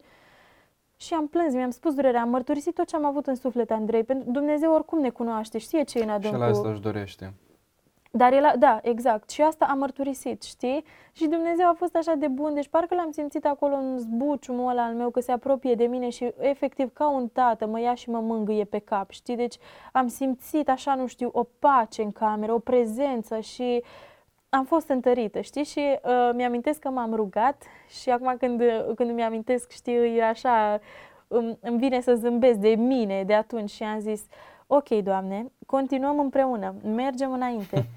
Dar i-am zis, uh, uite-te că eu am rămas un pic cam singură. Nu știu ce te faci cu mine, că tu trebuie să-mi porți de grijă. Tu m-ai salvat, m-ai răscumpărat de mine, nu scapi, dar trebuie să-mi porți de grijă de acum înainte. Tu așa spui în scriptură că tu ești tatăl tuturor și că tu porți de grijă. Eu vreau să experimentez asta în viața mea. Ei, când, scuză-mă, nu-ți uita gândul. Uh, cel rău, acuzatorul, este tatăl minciunilor. Da. Vezi ce interesant e Cișiretei și Viclean. El îți spune felul următor, e vina lui Dumnezeu, ha, Da, potrivește-te da, da, lui da, Dumnezeu, da. renunță Da. la Dumnezeu. Dar de asta vreau punctul ăsta să-l subliniem clar. Citiți cuvântul lui Dumnezeu. De ce? La vreme din necaz, la vreme din îngrijorare, Da. se întâmplă ceva. Dacă nu ți-ai umplut cămuruța inimii tale cu promisiunile lui Dumnezeu, n-ai ce să scoți în vremuri de, Exact. în vremuri de pace, în vremuri grele n-ai ce să scoți. Exact. Și tu, practic, în momentul ăla greu, când n-am trecut repede, dar, Doamne, în momentul ăla greu, ai putut să scoți din inima ta promisiunea lui Dumnezeu. Eu voi purta de grijă, te Da. țin în palma mâinii mele. Da. Și uh, m-am ridicat, știi? M-am ridicat, am zis, ok, Doamne, Tu cum ai întărit până acum, Tu așa o să mă întărești și în continuare și eu vreau să merg în continuare cu Tine. Nu mi-e ușor, dar vreau să merg cu Tine. Dar, Doamne, mai îi ceva, zic, eu cum fac să iert pe părinții mei? Mm, deci se pune acum și problema iertării. A, că ei ți-au greșit față.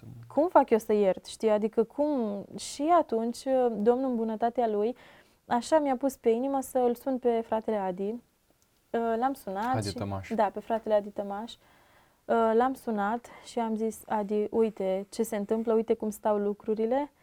Și mi-a zis Nico, imediat la biserică, hai la biserică să vorbim. Chiar am apreciat pentru că știu că fratele Adi e foarte implicat cu multe și are o grămadă de lucrări și o grămadă de... Chiar am apreciat în momentele alea că și-a făcut timp atunci pentru mine și am discutat, i-am spus ce s-a întâmplat, i-am zis, uite, mă confrunt cu asta. Ok, eu ce fac?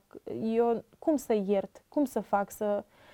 Și a fost foarte, foarte fain cum a lucrat Domnul, mi-a vorbit despre procesul de iertare, mi-a explicat atunci un pic, am înțeles mai adânc ce înseamnă iertarea și ce consecințe poate avea atâta timp cât eu nu iert pe cineva. Pentru cineva care te urmărește acum și-a trecut uh, prin lucrurile astea sau prin alte suferințe și nu știe ce înseamnă iertarea, care sunt consecințe, din ce ți aduci tu aminte, ce ai recomanda acum? Cum, cum poți să ierți pe cineva?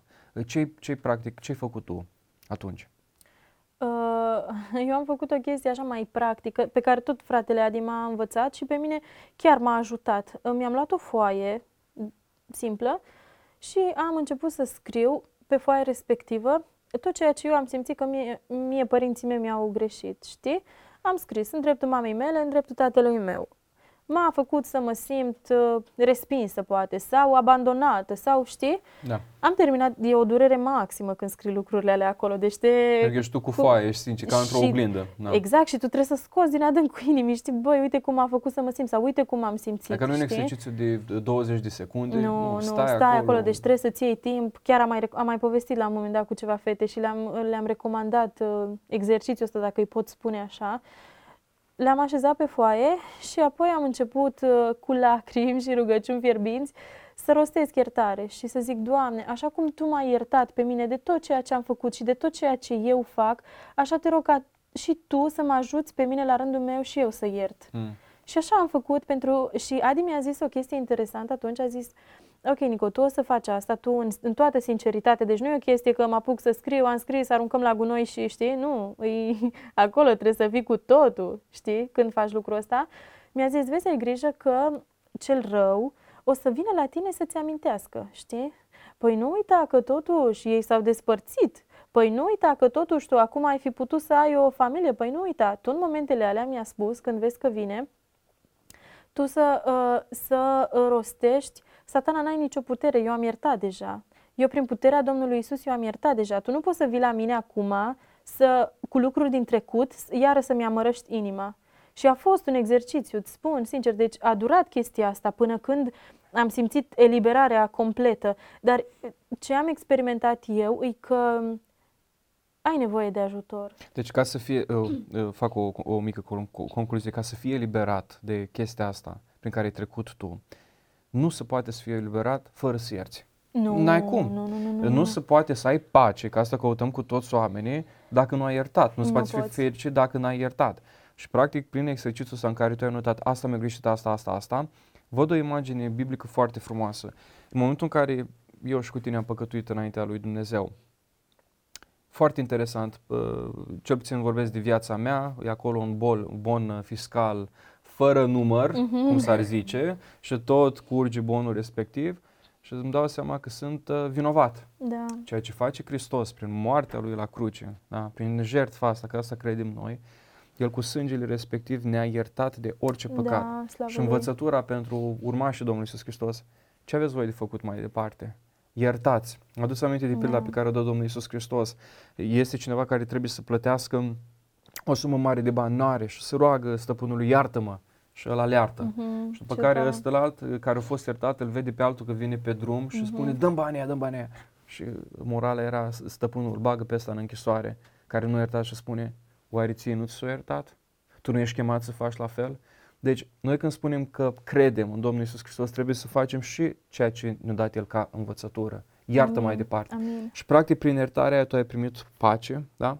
Am primit pace, am primit uh, eliberare, am primit uh, dragoste din nou față de părinții foarte mei. Interesant. Deci uh, e, e ceva foarte fain, știi? Și experiența asta chiar, uh, chiar m-a întărit în viața mea de credință și apoi am putut uh, să-i privesc pe părinții mei ca și să-i privesc așa ca prin ochii Domnului Isus, ca și cum, cum s-ar uita Domnul Isus la ei, știi? Nu mai am chestia asta față și nu am mai avut față de ei uh, deci tot timpul când vorbesc sau când ne vedem, știi, a, tu ești care ai făcut, știi, te... Nu. Las că te știu eu. Și Las un lucru da. foarte fain, uh, în toată situația asta, atunci cumva când uh, a fost așa despărțirea, un lucru, deci tati mie ți-am spus, niciodată el n-a fost de acord cu faptul că eu m-am păcăit, nu, niciodată nu mi-a spus un lucru bun, nu vedea nimic bun în mine, știi? Deci era ca și cum el ar fi crezut că eu nu o să ajung nimeni în viață. El a, a fost șocat când eu mi-am terminat facultatea, știi? Deci pentru el era...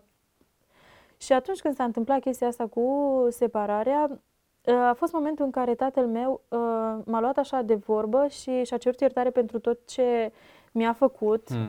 A spus că, deci eu am rămas șocată, atunci a spus că îi mulțumește lui Dumnezeu că eu m-am pocăit și că l-am ales și așa mi-a zis o vorbă de interesantă, zice, îmi spuneau mie vecinii pe aici, pe acasă, că tu chiar ești fată bună, dar eu zice, niciodată n-am vrut să cred lucrul ăsta. Și uite acum că văd cum e și cum ți-a purtat Dumnezeu de grijă, îmi pare rău de tot ce am spus. Mamă, dar fac o mică paranteză. Deci, eu am avut ocazia să-l întâlnesc pe tatăl tău.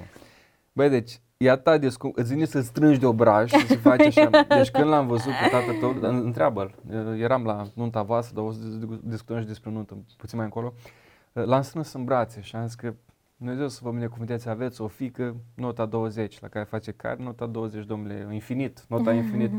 și era cu lacrimile în ochi, fața roșie de emoții, vă zis, o iubesc așa de mult pe fica mea și vreau să vă fericită. Și um, să știi că te iubește foarte și știu că știu lucrul ăsta, da.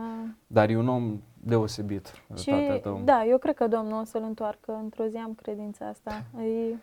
Nici nu se pune problema. M-am rugat împreună cu el atunci la, la masă și spuneam, așa mi s-a părut tatăl mândru în sensul bun. Aia e fica mea, ăla e acum băiatul meu, vorbea despre Raul. Și după da. ce ți-au zis toate lucrurile astea și o certitare, vezi, vezi ce face Dumnezeu? Da. Ani și ani Așa spune. Și s-a mai, uh, s-a detenționat un pic relația dintre noi, știi? Dar uh, o chestie, ca să vezi cum lucrează Dumnezeu, nu, după ce s-a întâmplat chestia asta cu părinții mei, eu tot timpul am fost așa o fire deschisă, nu mi-a fost rușine să vorbesc despre lucrurile astea, deși satana de multe ori încerca să mă, a, păi nu ți-e rușine să vorbești, uite aici alții ce familii faine au și vii tu aici, știi? Încerca cumva să mă acopere, dar eu nu voiam să tac pentru că eu l-am văzut pe Dumnezeu până la urmă în toată situația asta Foarte și bine. Mhm. încercam să mai povestesc cu fete, știi, care treceau prin situații poate mai grele cu părinților și așa. Și la un moment dat am povestit cu o fată și mă întreabă și îmi zice, cred că aveam 23 de ani atunci, și mă întreabă și îmi spune, auzi, da, zice, ție nu ți-e frică să te căsătorești? Și zic, dar de ce să-mi fie frică să mă căsătoresc? Și zice, păi uite-te cum au sfârșit părinții tăi, nu ți-e frică că o să le calci pe urme? Și atunci eu i-am spus că nu mi-e frică că o să le calc pe urme, că Dumnezeu e cu mine, știi? Deci nu... Dar în mine a stârnit o chestie. În mine a stârnit ceva.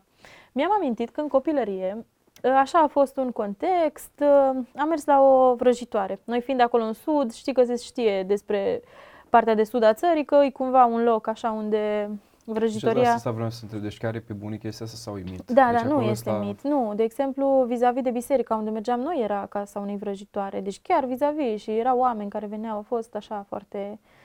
No, și e, s-a întâmplat să ajung și eu în casa respectivei vrăjitoare că nu aveau cu cine să mă lase acasă, nu că trebuia să ajung și eu acolo, știi? Deci a, a fost o întâmplare.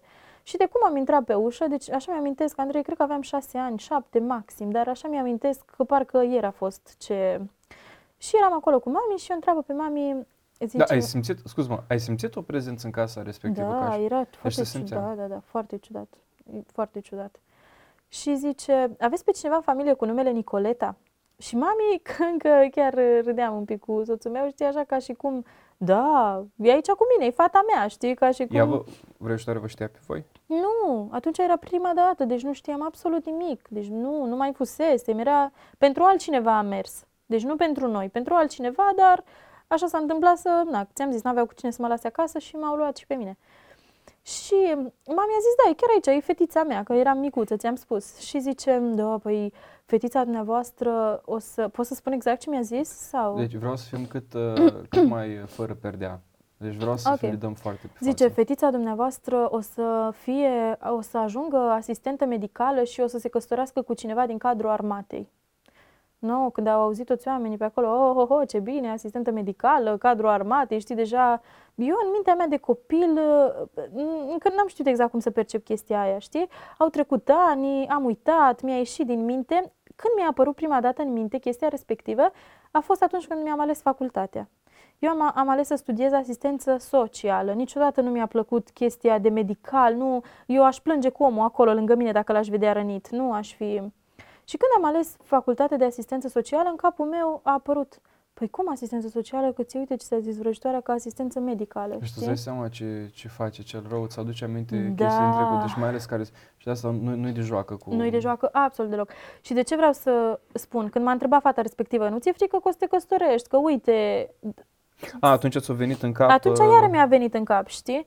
Și m-am dus tot așa la fratele Adi, m-am dus și am povestit toate lucrurile astea, am zis, uite ce... Chiar atunci a, a avut câteva predici la Betel fix despre vrăjitorie și cumva mai, mai mult sens a făcut pentru mine. Și am spus și am mărturisit, uite Adi, am uitat, i-am zis, au fost ani în care chiar am uitat ce s-a întâmplat, uite. Și atunci am făcut o rugăciune, a fost foarte fain, chiar am, am simțit-o ca pe o eliberare, a fost o rugăciune de eliberare, de cumva ca trecutul meu să nu mai aibă nicio putere asupra mea sau planurile celui rău pe care el le avea pentru viața mea să nu mai aibă absolut nicio putere peste viața mea, pentru că eu sunt al lui Isus Hristos și eu sunt tot ceea ce spune Isus Hristos că sunt, nu ce spune cel rău, nu ce și-ar, ce și-ar dori cel rău. Identitatea noastră Identitatea în mea Hristos este în e Hristos foarte și planurile lui pentru viața mea sunt bune și planurile lui o să se împlinească pentru viața mea. Am fost foarte eliberată, foarte împăcată, zic sincer. După aia, uh, anii au, nici nu m-am mai gândit la chestia Iarăși, asta. uh, intervin, că e important lucrul ăsta. Uh, Se poate să fii creștin, se poate să fii mântuit sau salvat, dar ce interesant e că Duhul Sfânt care locuiește în noi, pe măsură ce creștem în relația cu Dumnezeu, tot va scoate gunoi din viața Da. noastră. Nu se poate să rămâi la fel. Deci nu există că, domnule, am fost odată mântuit și după aia toată viața. Nu, nu, nu. Ai fost mântuit. Clar, Dumnezeu a făcut totul, dar Duhul Sfânt îți va arăta anumite chestii din trecut pe care trebuie să le, să le scoți, uh, să le, um, uh, să le ștergi. Da. Um, și mie, după ani și ani de zile, și m-am născut în familie creștină, mi-am dat viața Domnului Iisus Hristos, mi-a dat, băi, acum mi explic eu de ce am problema asta în viața mea. Pentru că în copilărie, pentru că acolo, Da. și, și creștinii trebuie să fie uh, eliberați. Și văd imaginea asta cum diavolul cu niște gheare te ține și ele sunt invizibile, da? Sunt acolo. Dar tu nu ești conștient de ele și pe care îți dai seama că Duhul Domnului îți aduce aminte și spui, băi, dispari, Hristos a murit la cruce Mhm. pentru păcatele mele, pentru toate problemele mele, toate, toate lucrurile astea, eliberați-mă, Doamne. Și ai fost eliberată de ceea ce a spus vrăjitoarea Am respectivă. fost și chiar cu toată inima am simțit. Deci nu a fost așa la nivelul minții că am făcut o chestie și merge mai departe. Dar știi ce? Ce aș vrea cumva ca o încurajare față de cei care ne ascultă, e că atunci când uh, Duhul Sfânt îi conștientizează de anumite lucruri din ei, care poate nu nu sunt tocmai ok sau poate nu sunt tocmai confortabile, știi? Să nu le îngroape acolo. Să nu le îngroape, să aibă curajul și vulnerabilitatea să le scoate la lumină, să le mărturisească, să La oameni de încredere. la oameni de care- încredere, să caute pe cineva cu care să se roage, că Dumnezeu poate face minuni. Și, e, repet, am fost de plin uh, eliberată, știi, de, mi-am continuat viața cu Domnul la Cluj, am terminat chiar facultatea de asistență socială, repet, n nicio treabă cu medicală, nici nu m-am gândit în viața mea. Uh, preferitor la un băiat din cadrul armatei, iară, nu am avut nicio... Și eram prin anul 2020, am mers uh, la un moment dat la București și ne plimbam pe acolo prin, uh, printr-un parc uh, și vine la un moment dat, se apropie uh, un bărbat, împărțea pliante cu ceva ciocolată, nu știu, era... uh, Prietenii cu care eram erau chiar câțiva de la Betel, ei au ignorat, au mers mai în față, eu am văzut că vine către mine, mie mi-a fost rușine, am zis, mă, hai că totuși face și el o muncă, hai să iau pliantul, știi, să... Da. Că și eu am împărțit odată pliante și știu cum era când te refuza cineva, știi? Și uh, eu a, îi iau pliantul și el se apucă să-mi vorbească și zic, nu vă supărați, dar nu am timp acum că mă grăbesc, că noi trebuia să ne întoarcem către Cluj. Și se uită la mine și spune, dar ce aveți toți clujenii ăștia astăzi de vă grăbiți atâta să, să plecați din București?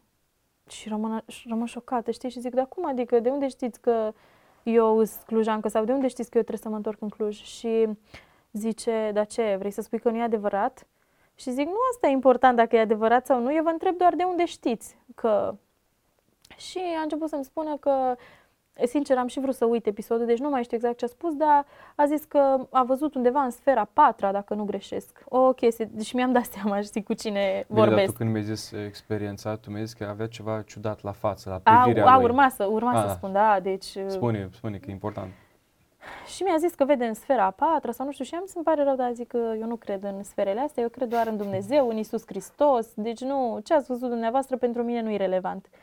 Și um, începe să-mi zică, hai să-ți spun eu cum ar trebui uh, să arate viața ta. Și zic, nu mă interesează, mulțumesc. Și vorbește peste mine și îmi zice că tu ar trebui să fii asistentă medicală și să te căsătorești cu cineva din cadrul armatei. Și când am auzit, nici nu l-am lăsat să-și termine tot ce are de spus, Deci n- n-avea de unde să te cunoască. nu avea. Iar și mintea ta s-a dus la vrăjitoarea din Oltenia. Da, da? deci a fost... Și am zis în numele lui Isus, taci, oprește-te, că eu nu primesc nimic ce ai tu de spus despre viața mea. Despre viața mea doar Dumnezeu poate să își facă planuri, tu nu ai nicio putere. Și se uită la mine și zice, da, ce vrei să spui că eu nu lucrez cu Dumnezeu? Și am zis, da, chiar vreau să spun că tu nu lucrezi cu Dumnezeu. Crezi cu dracu. Mai pe românește. Am, da. Și a, că spuneai de privirea lui Andrei, deci avea niște ochi, uh, după aia când am mai povestit cu cineva, mi-a dat ilustrația așa ca de șarpe, știi? Da, deci o și- privire din aia bolnavă. Deci Da, zâmbetul, Da, da. era zâmbetul ăla, Un om controlat de un un om alt controlat, duh. Da. deci avea un, și ochii așa îi străluceau și îi luceau și am zis, în numele lui Isus, pocăiește-te, crede în Isus Hristos și pocăiește-te pentru că nu o să fie bine așa și uh, tot încerca să-mi zică că viața ta, că viața ta și am zis, oprește-te că nu primesc absolut nimic din ceea ce tu spui despre viața Dar tu mea. acum mergeai în autoritate. Foarte Da. important lucrul ăsta. Pentru cineva care, um, de exemplu, nu are Duhul Sfânt, nu este creștin, nu crede în Domnul Isus Hristos, îți dai seama că acolo e făcut terci.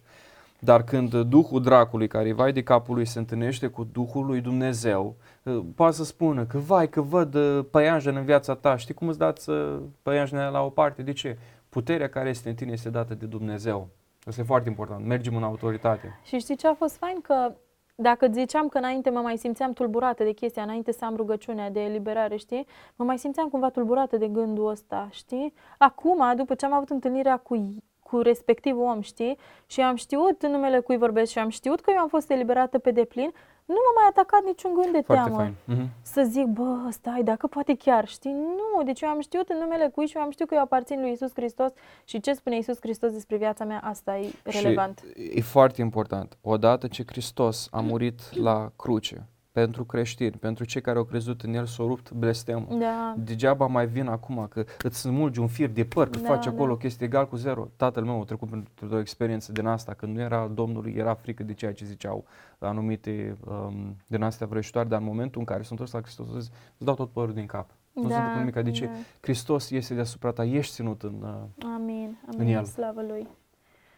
Și uh, a fost, mi-am dat seama în, după experiența asta că și satana umblă pe urmele tale, știi? Caută prin orice mijloace să te prindă și să te tragă înapoi. Dați aminte de textul ăla, când un, un duh necurat iese dintr-un om, dintr-o și când cameră, se întoarce, camera e curățată, e Da. frumos, vine cu alte șapte. Da, da, da, da, da, da, da. Și uh, cumva iară ca o încurajare sau nu știu cum să zic, e foarte important să veghem. E foarte importantă vegherea, sincer, pentru că prin neveghere putem să deschidem portițe, putem să deschidem uși și atunci cel rău... Nico, tu te uiți acum la întrebare pentru tinerii care se uită la noi. Tu te uiți acum la filme horror, Nu, te uiți la filme cu vrăjitoare, cu asta, îți sărbătorești Halloween-ul și alte nu, tâmpenii de astea. Nu, nu, nu, nu. Crezi că acolo este o prezență demonică? Da, sunt absolut convinsă de asta. Sunt absolut convinsă și și la unele festivaluri care se mai fac în oraș sau chestii de genul ăsta, sunt convinsă sub uh, marca cui sunt făcute și Deci organizate. că, că ziceai foarte, foarte scurt, că după asta vreau să mergem mai, uh, mai departe. Avem multe de vorbit, dar tot mai, mult tine, tot mai mulți tineri, tot mai mulți oameni se deschid lumilor spirituale și spun, domnule, este un, e, e doar un joc. Nu, e- Festivalul știi de cu cine care, te joci. Festivalul de care spuneai, uh, nespus, nu avem voie să dăm uh, Mhm, numele, dar mhm. toată lumea știe despre ce e vorba. Am mers o dată la um, uh, zilele de, cum se cheamă, de um, pu- publicitate a Mhm, lui și am intrat acolo într-o cameră open space, da, deci era deschisă. Băi, și când văd acolo vrăji scrise, când văd acolo anumite simboluri, dar să simt o prezență, Da. știi? Ei, cu cât mai mult deschizi portița, intră cel rău. Da. Dar noi trebuie să deschidem poarta, să lăsăm pe Domnul Iisus Amin, Hristos. Și amin, amin, amin. Um, Foarte faină experiența asta. Și aș merge acum că trebuie să ne apropiem de uh, uh, încheiere. Um, Dumnezeu a dat să te întâlnești cu soțul tău. Și n-aș dori acum să ne axăm foarte mult pe povestea noastră de dragoste, pentru că tu mi-ești așa de dragă și Raul mi este așa de dragă, vreau să avem un episod în care să vorbim și de, despre povestea voastră de dragoste. mhm. Dar aș dori să uh, subliniez acum un alt lucru. Te-ai căsătorit, ai avut o nuntă ca în povești. Deci, uh, povesteam cu soția mea și ziceam, după nunta noastră, cea mai faină nuntă a fost a voastră. În ce sens? În ce sens? Fiecare are nunta lui preferată. Voi aveți pe a voastră, noi avem pe a noastră. Dar când am fost acolo, deci am zis un yes din ăla, o bucurie, din ăla, băi, prietena noastră se căsătorește, nu cu oricine, nu cu unul care a fost în armată și atâta știi, Mhm. dar cu un lord, cu un băiat extraordinar. Slavă Domnului. Abia aștept să vorbesc și cu el. Uh, v-ați căsătorit, Dumnezeu vă răspuns la anumite uh, rugăciuni și vreau să vorbim puțin despre um, Salonul Har. N-am voie să-i dau titlu, am pus un nume acum așa. Uh, Povestește-ne da. așa puțin cum... Dacă ți amintești, uh, când eram atunci la grupa de casă, la biserica de casă, mă tot rugam pentru un loc de muncă. Știi? Și pentru asta mă rugam, că nu Știu găsesc, foarte bine. că mergeam la interviuri. Eram și la început în domeniu și toată lumea ba, Deci făceai facultate, pentru cei care nu te cunosc, făceai cursuri, uh, stăteai în chirie, uh, mult stres, mult a, nu știu cum. a fost, da, așa, Doamne, vreau, uh, vrei să fii angajat, nu erai primită și așa da, mai a fost, departe. a, au fost așa niște ani foarte intensi și așa îmi place mie să le spun, dar și foarte frumoși, din care am avut multe, multe de învățat. Și uh, mă rugam pentru un loc de muncă și știi și tu că nu mai nu era, nu, nu, și nu înțelegeam de ce, Doamne, de ce nu-mi dai un loc de muncă, dar așa de fain era că deși n-am avut un loc de muncă, Dumnezeu tot mi-a purtat de grijă și a fost atât de credincios, deci uh, au fost perioade în care nu mi-ajungeau deloc banii, știi? Și mi-ai zis de cursul ăla care era foarte scump. Da, crezi și că sunt. acolo Domnul a lucrat. Și au fost perioade în care eu am zis Domnului, Doamne, Tu ești tatăl meu, Tu ești uh, creatorul pământului, eu ție vreau să-ți cer. Tu știi că mie nu, uh, nu am bani să-mi plătesc luna asta chiria, mai îmi trebuie atât. Păi nu se întâmpla că fix atâta primeam și eu îi ziceam doar Domnului. Deci eu nu m-am dus să zic oamenilor, știi, poți să mă ajut și pe mine cu, că uite, nu. Am zis, Doamne, eu vreau să te experimentez pe tine mai profund și vreau să te cunosc cu adevărat ca un Dumnezeu care poartă de grijă. Specific mi-a răspuns Dumnezeu la rugăciuni. Trebuia odată să plec în misiune în Ucraina, mai îmi lipseau nu știu, 83 de lei sau 87 de lei. Era o sumă, deci nu era fixă, știi? Eram într-o seară la biserică și a venit cineva la mine și mi-a pus în buzunar niște bani. Zice, nu știu de ce Domnul m-a pus să spun banii ăștia în buzunar. Mm. Când îi scot, era fix suma, deci 83 sau 87, repet, nu mai știu, știi? Fix suma de care aveam nevoie. L-am experimentat, repet, pe un Dumnezeu ca un Dumnezeu personal care poartă de grijă. Și nu aveam loc de muncă, dar totuși Dumnezeu mi-a purtat de grijă. Niciodată nu pot să zic că, nu știu, m-am culcat, am pus capul pe pernă și mi-a fost foame sau niciodată. Și nu, l-am cunoscut pe Raul, a apărut în uh, viața mea, uh, ne-am ocupat de nuntă.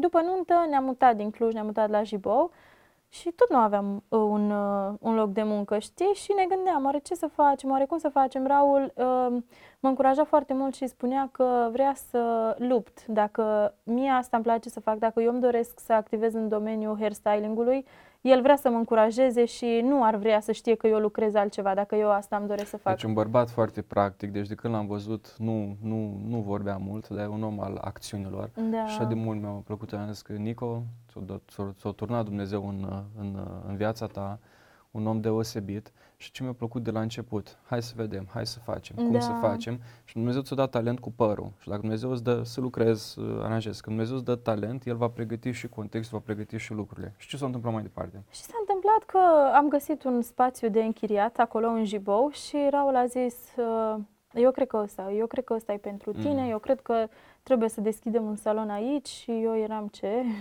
Cum? Nu, nu, eu nu aș fi avut curaj să fac așa ceva, adică mi se părea, ok, am venit eu acum nou în orașul ăsta, să mă apuc eu să deschid un salon, eu nu am curaj pentru așa ceva, știi? Deși, repet, l-am experimentat pe Dumnezeu în trecut, știi, ca un Dumnezeu, wow, și uh, i-am zis la Raul, că dacă el uh, cu Domnul, bineînțeles, dacă nu ar fi fost care să mă ajute, care să mă împingă de la spate, care să ia inițiativă, care să... Eu nu aș fi făcut singură lucrul ăsta. Ce frumos! Și el a, el a început. A, a început să ia demersurile, am uh, început să renovăm locul, că nu era, era pur și simplu locul gol acolo. Apoi uh, ai apărut tu și ne-ai făcut sigla, pentru care îți mulțumim. Cu, cu toată dragostea, cu tot dragul. Când am văzut pozele de la început, cum arăta locul și când am văzut pozele de la final, am zis, aici este mâna lui Dumnezeu. Da, Soția așa, mea mă bate la cap și îmi spunea, abia aștept să mergem la Jibou să-mi facă și mie păr, nu știu cum. așa de fain a lucrat Dumnezeu că...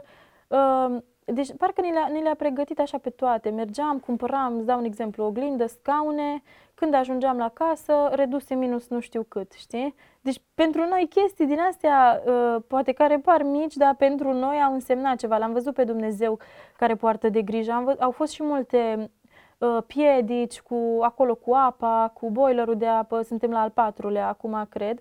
Dar prin toate piedicile astea am văzut că, ok, noi mergem pe o cale bună, înseamnă că cineva vrea să ne pună și câteva piedici, să ne dăm înapoi, pentru că erau deja descurajante la un moment dat, știi? Dar aveți uh, clienți acum. Uh, da, slavă Domnului! Tu îți dai seama că ești într-un aici, nu ține nimeni, când vorbim despre piață deschisă, da? vorbim despre business, afaceri, uh, tu poți să fii drăguța drăguților, zâna zânelor.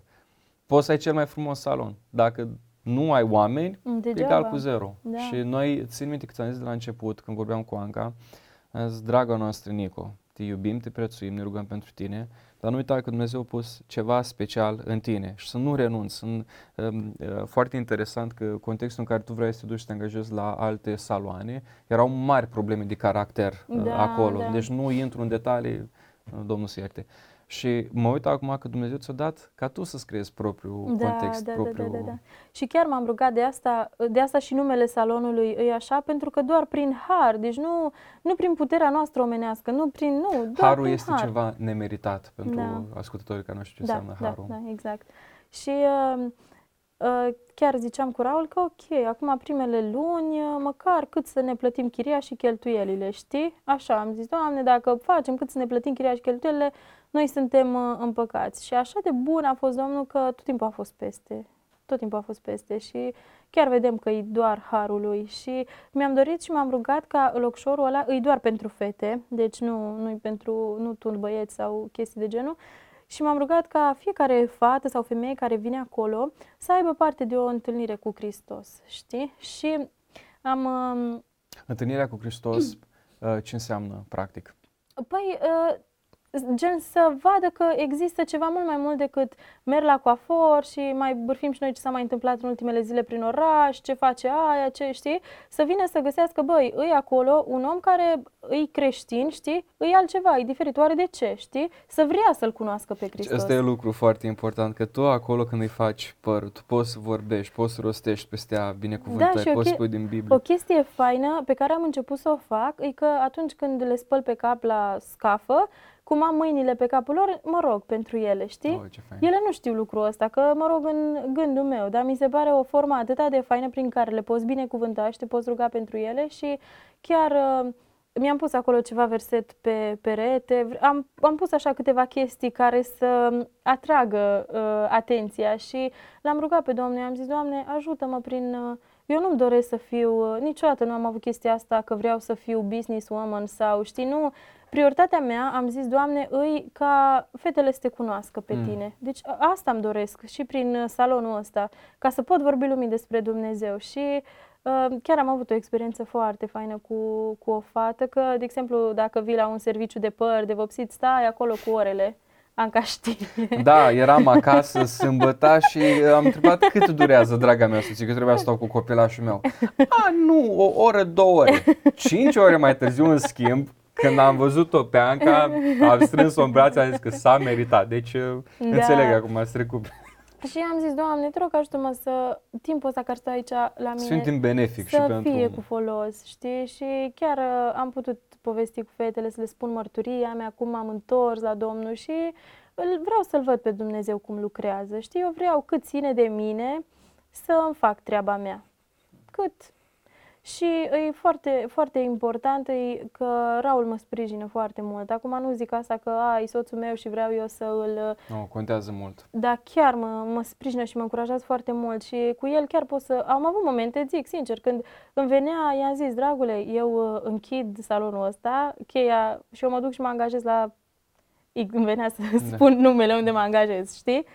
Nu, iubita, dacă Domnul a îngăduit așa, dacă Domnul ne-a deschis ușa asta, hai să mergem înainte, știi? Și faci atâta de mult, deci... Deci, îi- Nico, când te uiți la, în, în trecut și când vezi că... Uh, stai o secundă. Deci, nu când n-aveai salon, stai. Înainte n-aveai cursuri. Mhm. Nu, înainte nu știai ce să faci. Dumnezeu ți-a arătat ce să faci, ți-a dat îndemnarea tale. După asta n-aveai cursuri, Dumnezeu ți-a dat. După asta uh, uși închise la uh, anumite saloane. Când vezi acum că Dumnezeu te-a chemat să faci lucrul ăsta, o să fie momente grele. Dar nu Da. trebuie să renunți. Deci faptul, re- repet, că ai clientelă și ai un soț care te susține. Uh, Multe, în multe căsnicii am văzut lucrul ăsta. Ea a renunțat pentru că soțul nu a susținut-o, el a renunțat că soția nu l-a susținut.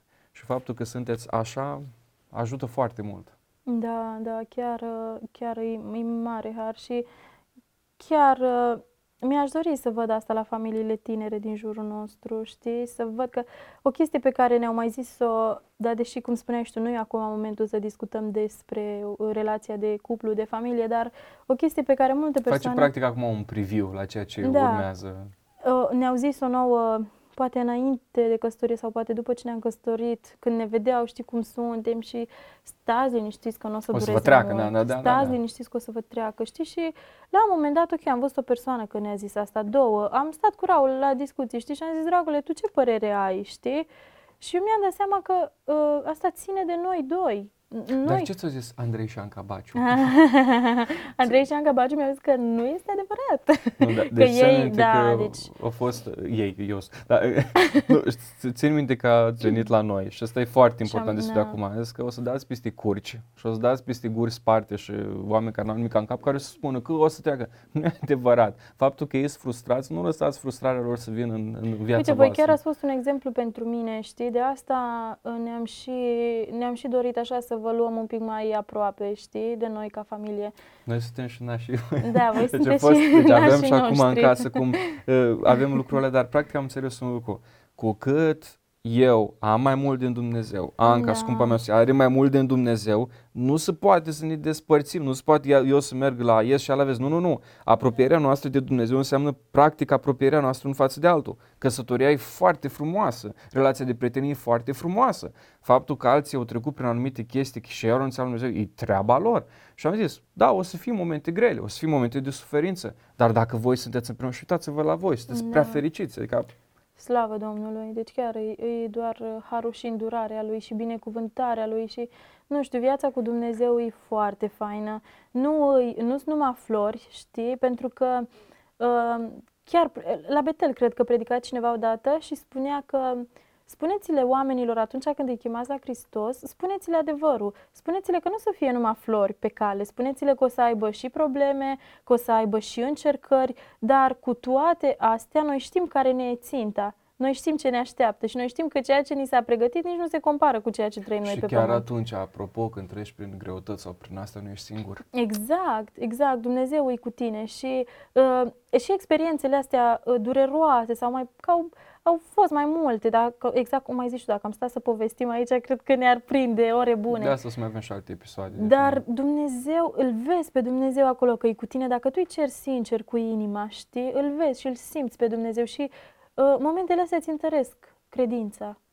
Uite, acum în încheiere, care ar fi încurajarea ta pentru cineva care a trecut uh, uh, ca și copilul a văzut divorțul la părinții lui? Care ar fi încurajarea ta pentru cineva care este acum întristat, care trece printr-o uh, greutate? De ce? Că mă uit la tine, știu cum erai la început, uh, știu sinceritatea ta și văd că Dumnezeu a făcut niște lucruri în viața ta extraordinare.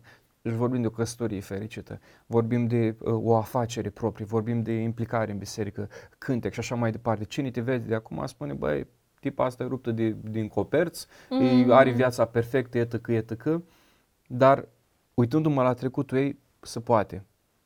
Ce ai zice tu Ah. acum? Cum ai încuraja? Ideea e că Dumnezeu vindecă orice traumă. Și mai es- era o vorbă care circulă așa de multe ori printre noi că timpul vindecă, știi? Eu nu cred că timpul vindecă, ci eu cred că Dumnezeu vindecă în timp, știi? Pentru că la unii uh, vindecarea poate să dureze atât, la unii atât. Eu cred că este un proces și procesul ăsta depinde și de noi. Cât de, cât de repede vrem să ieșim de acolo și ceea ce vreau să zic e că există speranță. Atâta timp cât, cum îți aminteam și mai devreme că E important să avem uh, vulnerabilitate, e, pentru că de multe ori ne e teamă să spunem ce cu adevărat, de multe ori ne e teamă poate să zicem, băi, uite, am căzut în chestia asta, am nevoie de ajutor, știi, pentru că te gândești că a, o să mă judece oamenii. Noi nu suntem chemați la a judeca, noi suntem chemați la a ne ridica și a ne îmbărbăta unii pe ceilalți. Și când realizezi că Domnul Iisus Hristos uh, spune acolo în Ioan capitolul 3 cu versetul 18, Dumnezeu în adevăr n-a trimis pe Fiul Său în lume ca să judece sau ca să Da, condamne lumea, da. ci ca lumea să fie mântuită sau salvată prin El. Cum am putea noi, ca și creștini, care ne spunem creștini, să facem lucruri, să judecăm pe alții?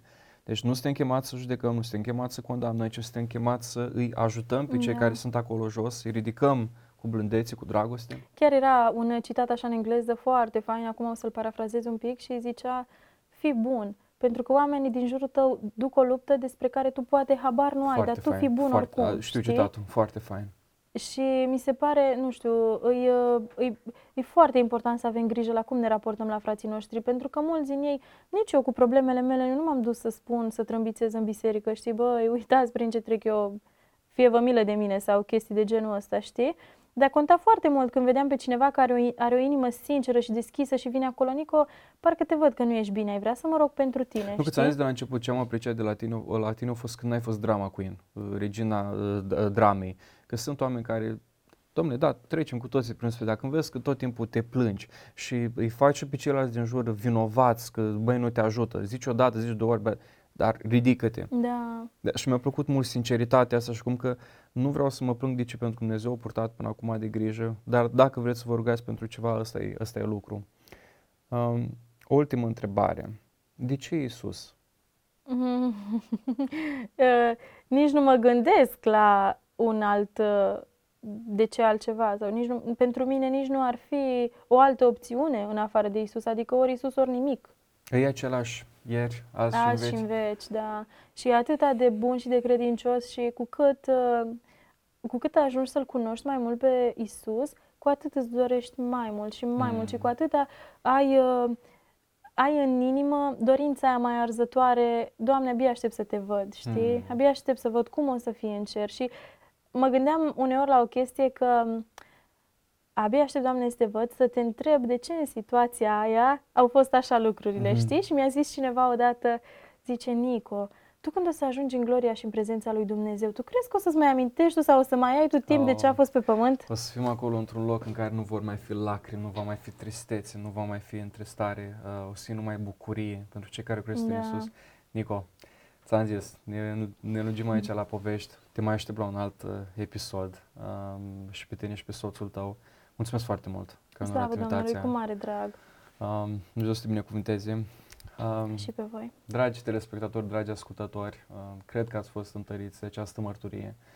Dacă Dumnezeu a putut să ia un destin, da? o viață prețioasă, pentru că El este Creatorul, El creează uh, vieți, um, o viață ca a lui Nico. Ați văzut contextul ei, ați văzut încercările prin care au trecut și astăzi este o femeie fericită, astăzi este iubită, da? deci are, are un soț care o iubește, astăzi are afacerea uh, proprie. Uh, viața, de nou, nu este roz. Mai trece prin anumite încercări, dar nu este singură. Uh, Nico este fericită pentru că l-are pe Dumnezeu um, ca stăpânul ei. Te-aș încuraja și pe tine, citește din Biblie, caută-L pe Dumnezeu. Vă aștept data viitoare la un nou episod uh, din uh, De Vorbă Podcast. Uh, multă sănătate și Dumnezeu să vă binecuvinteze! Thank you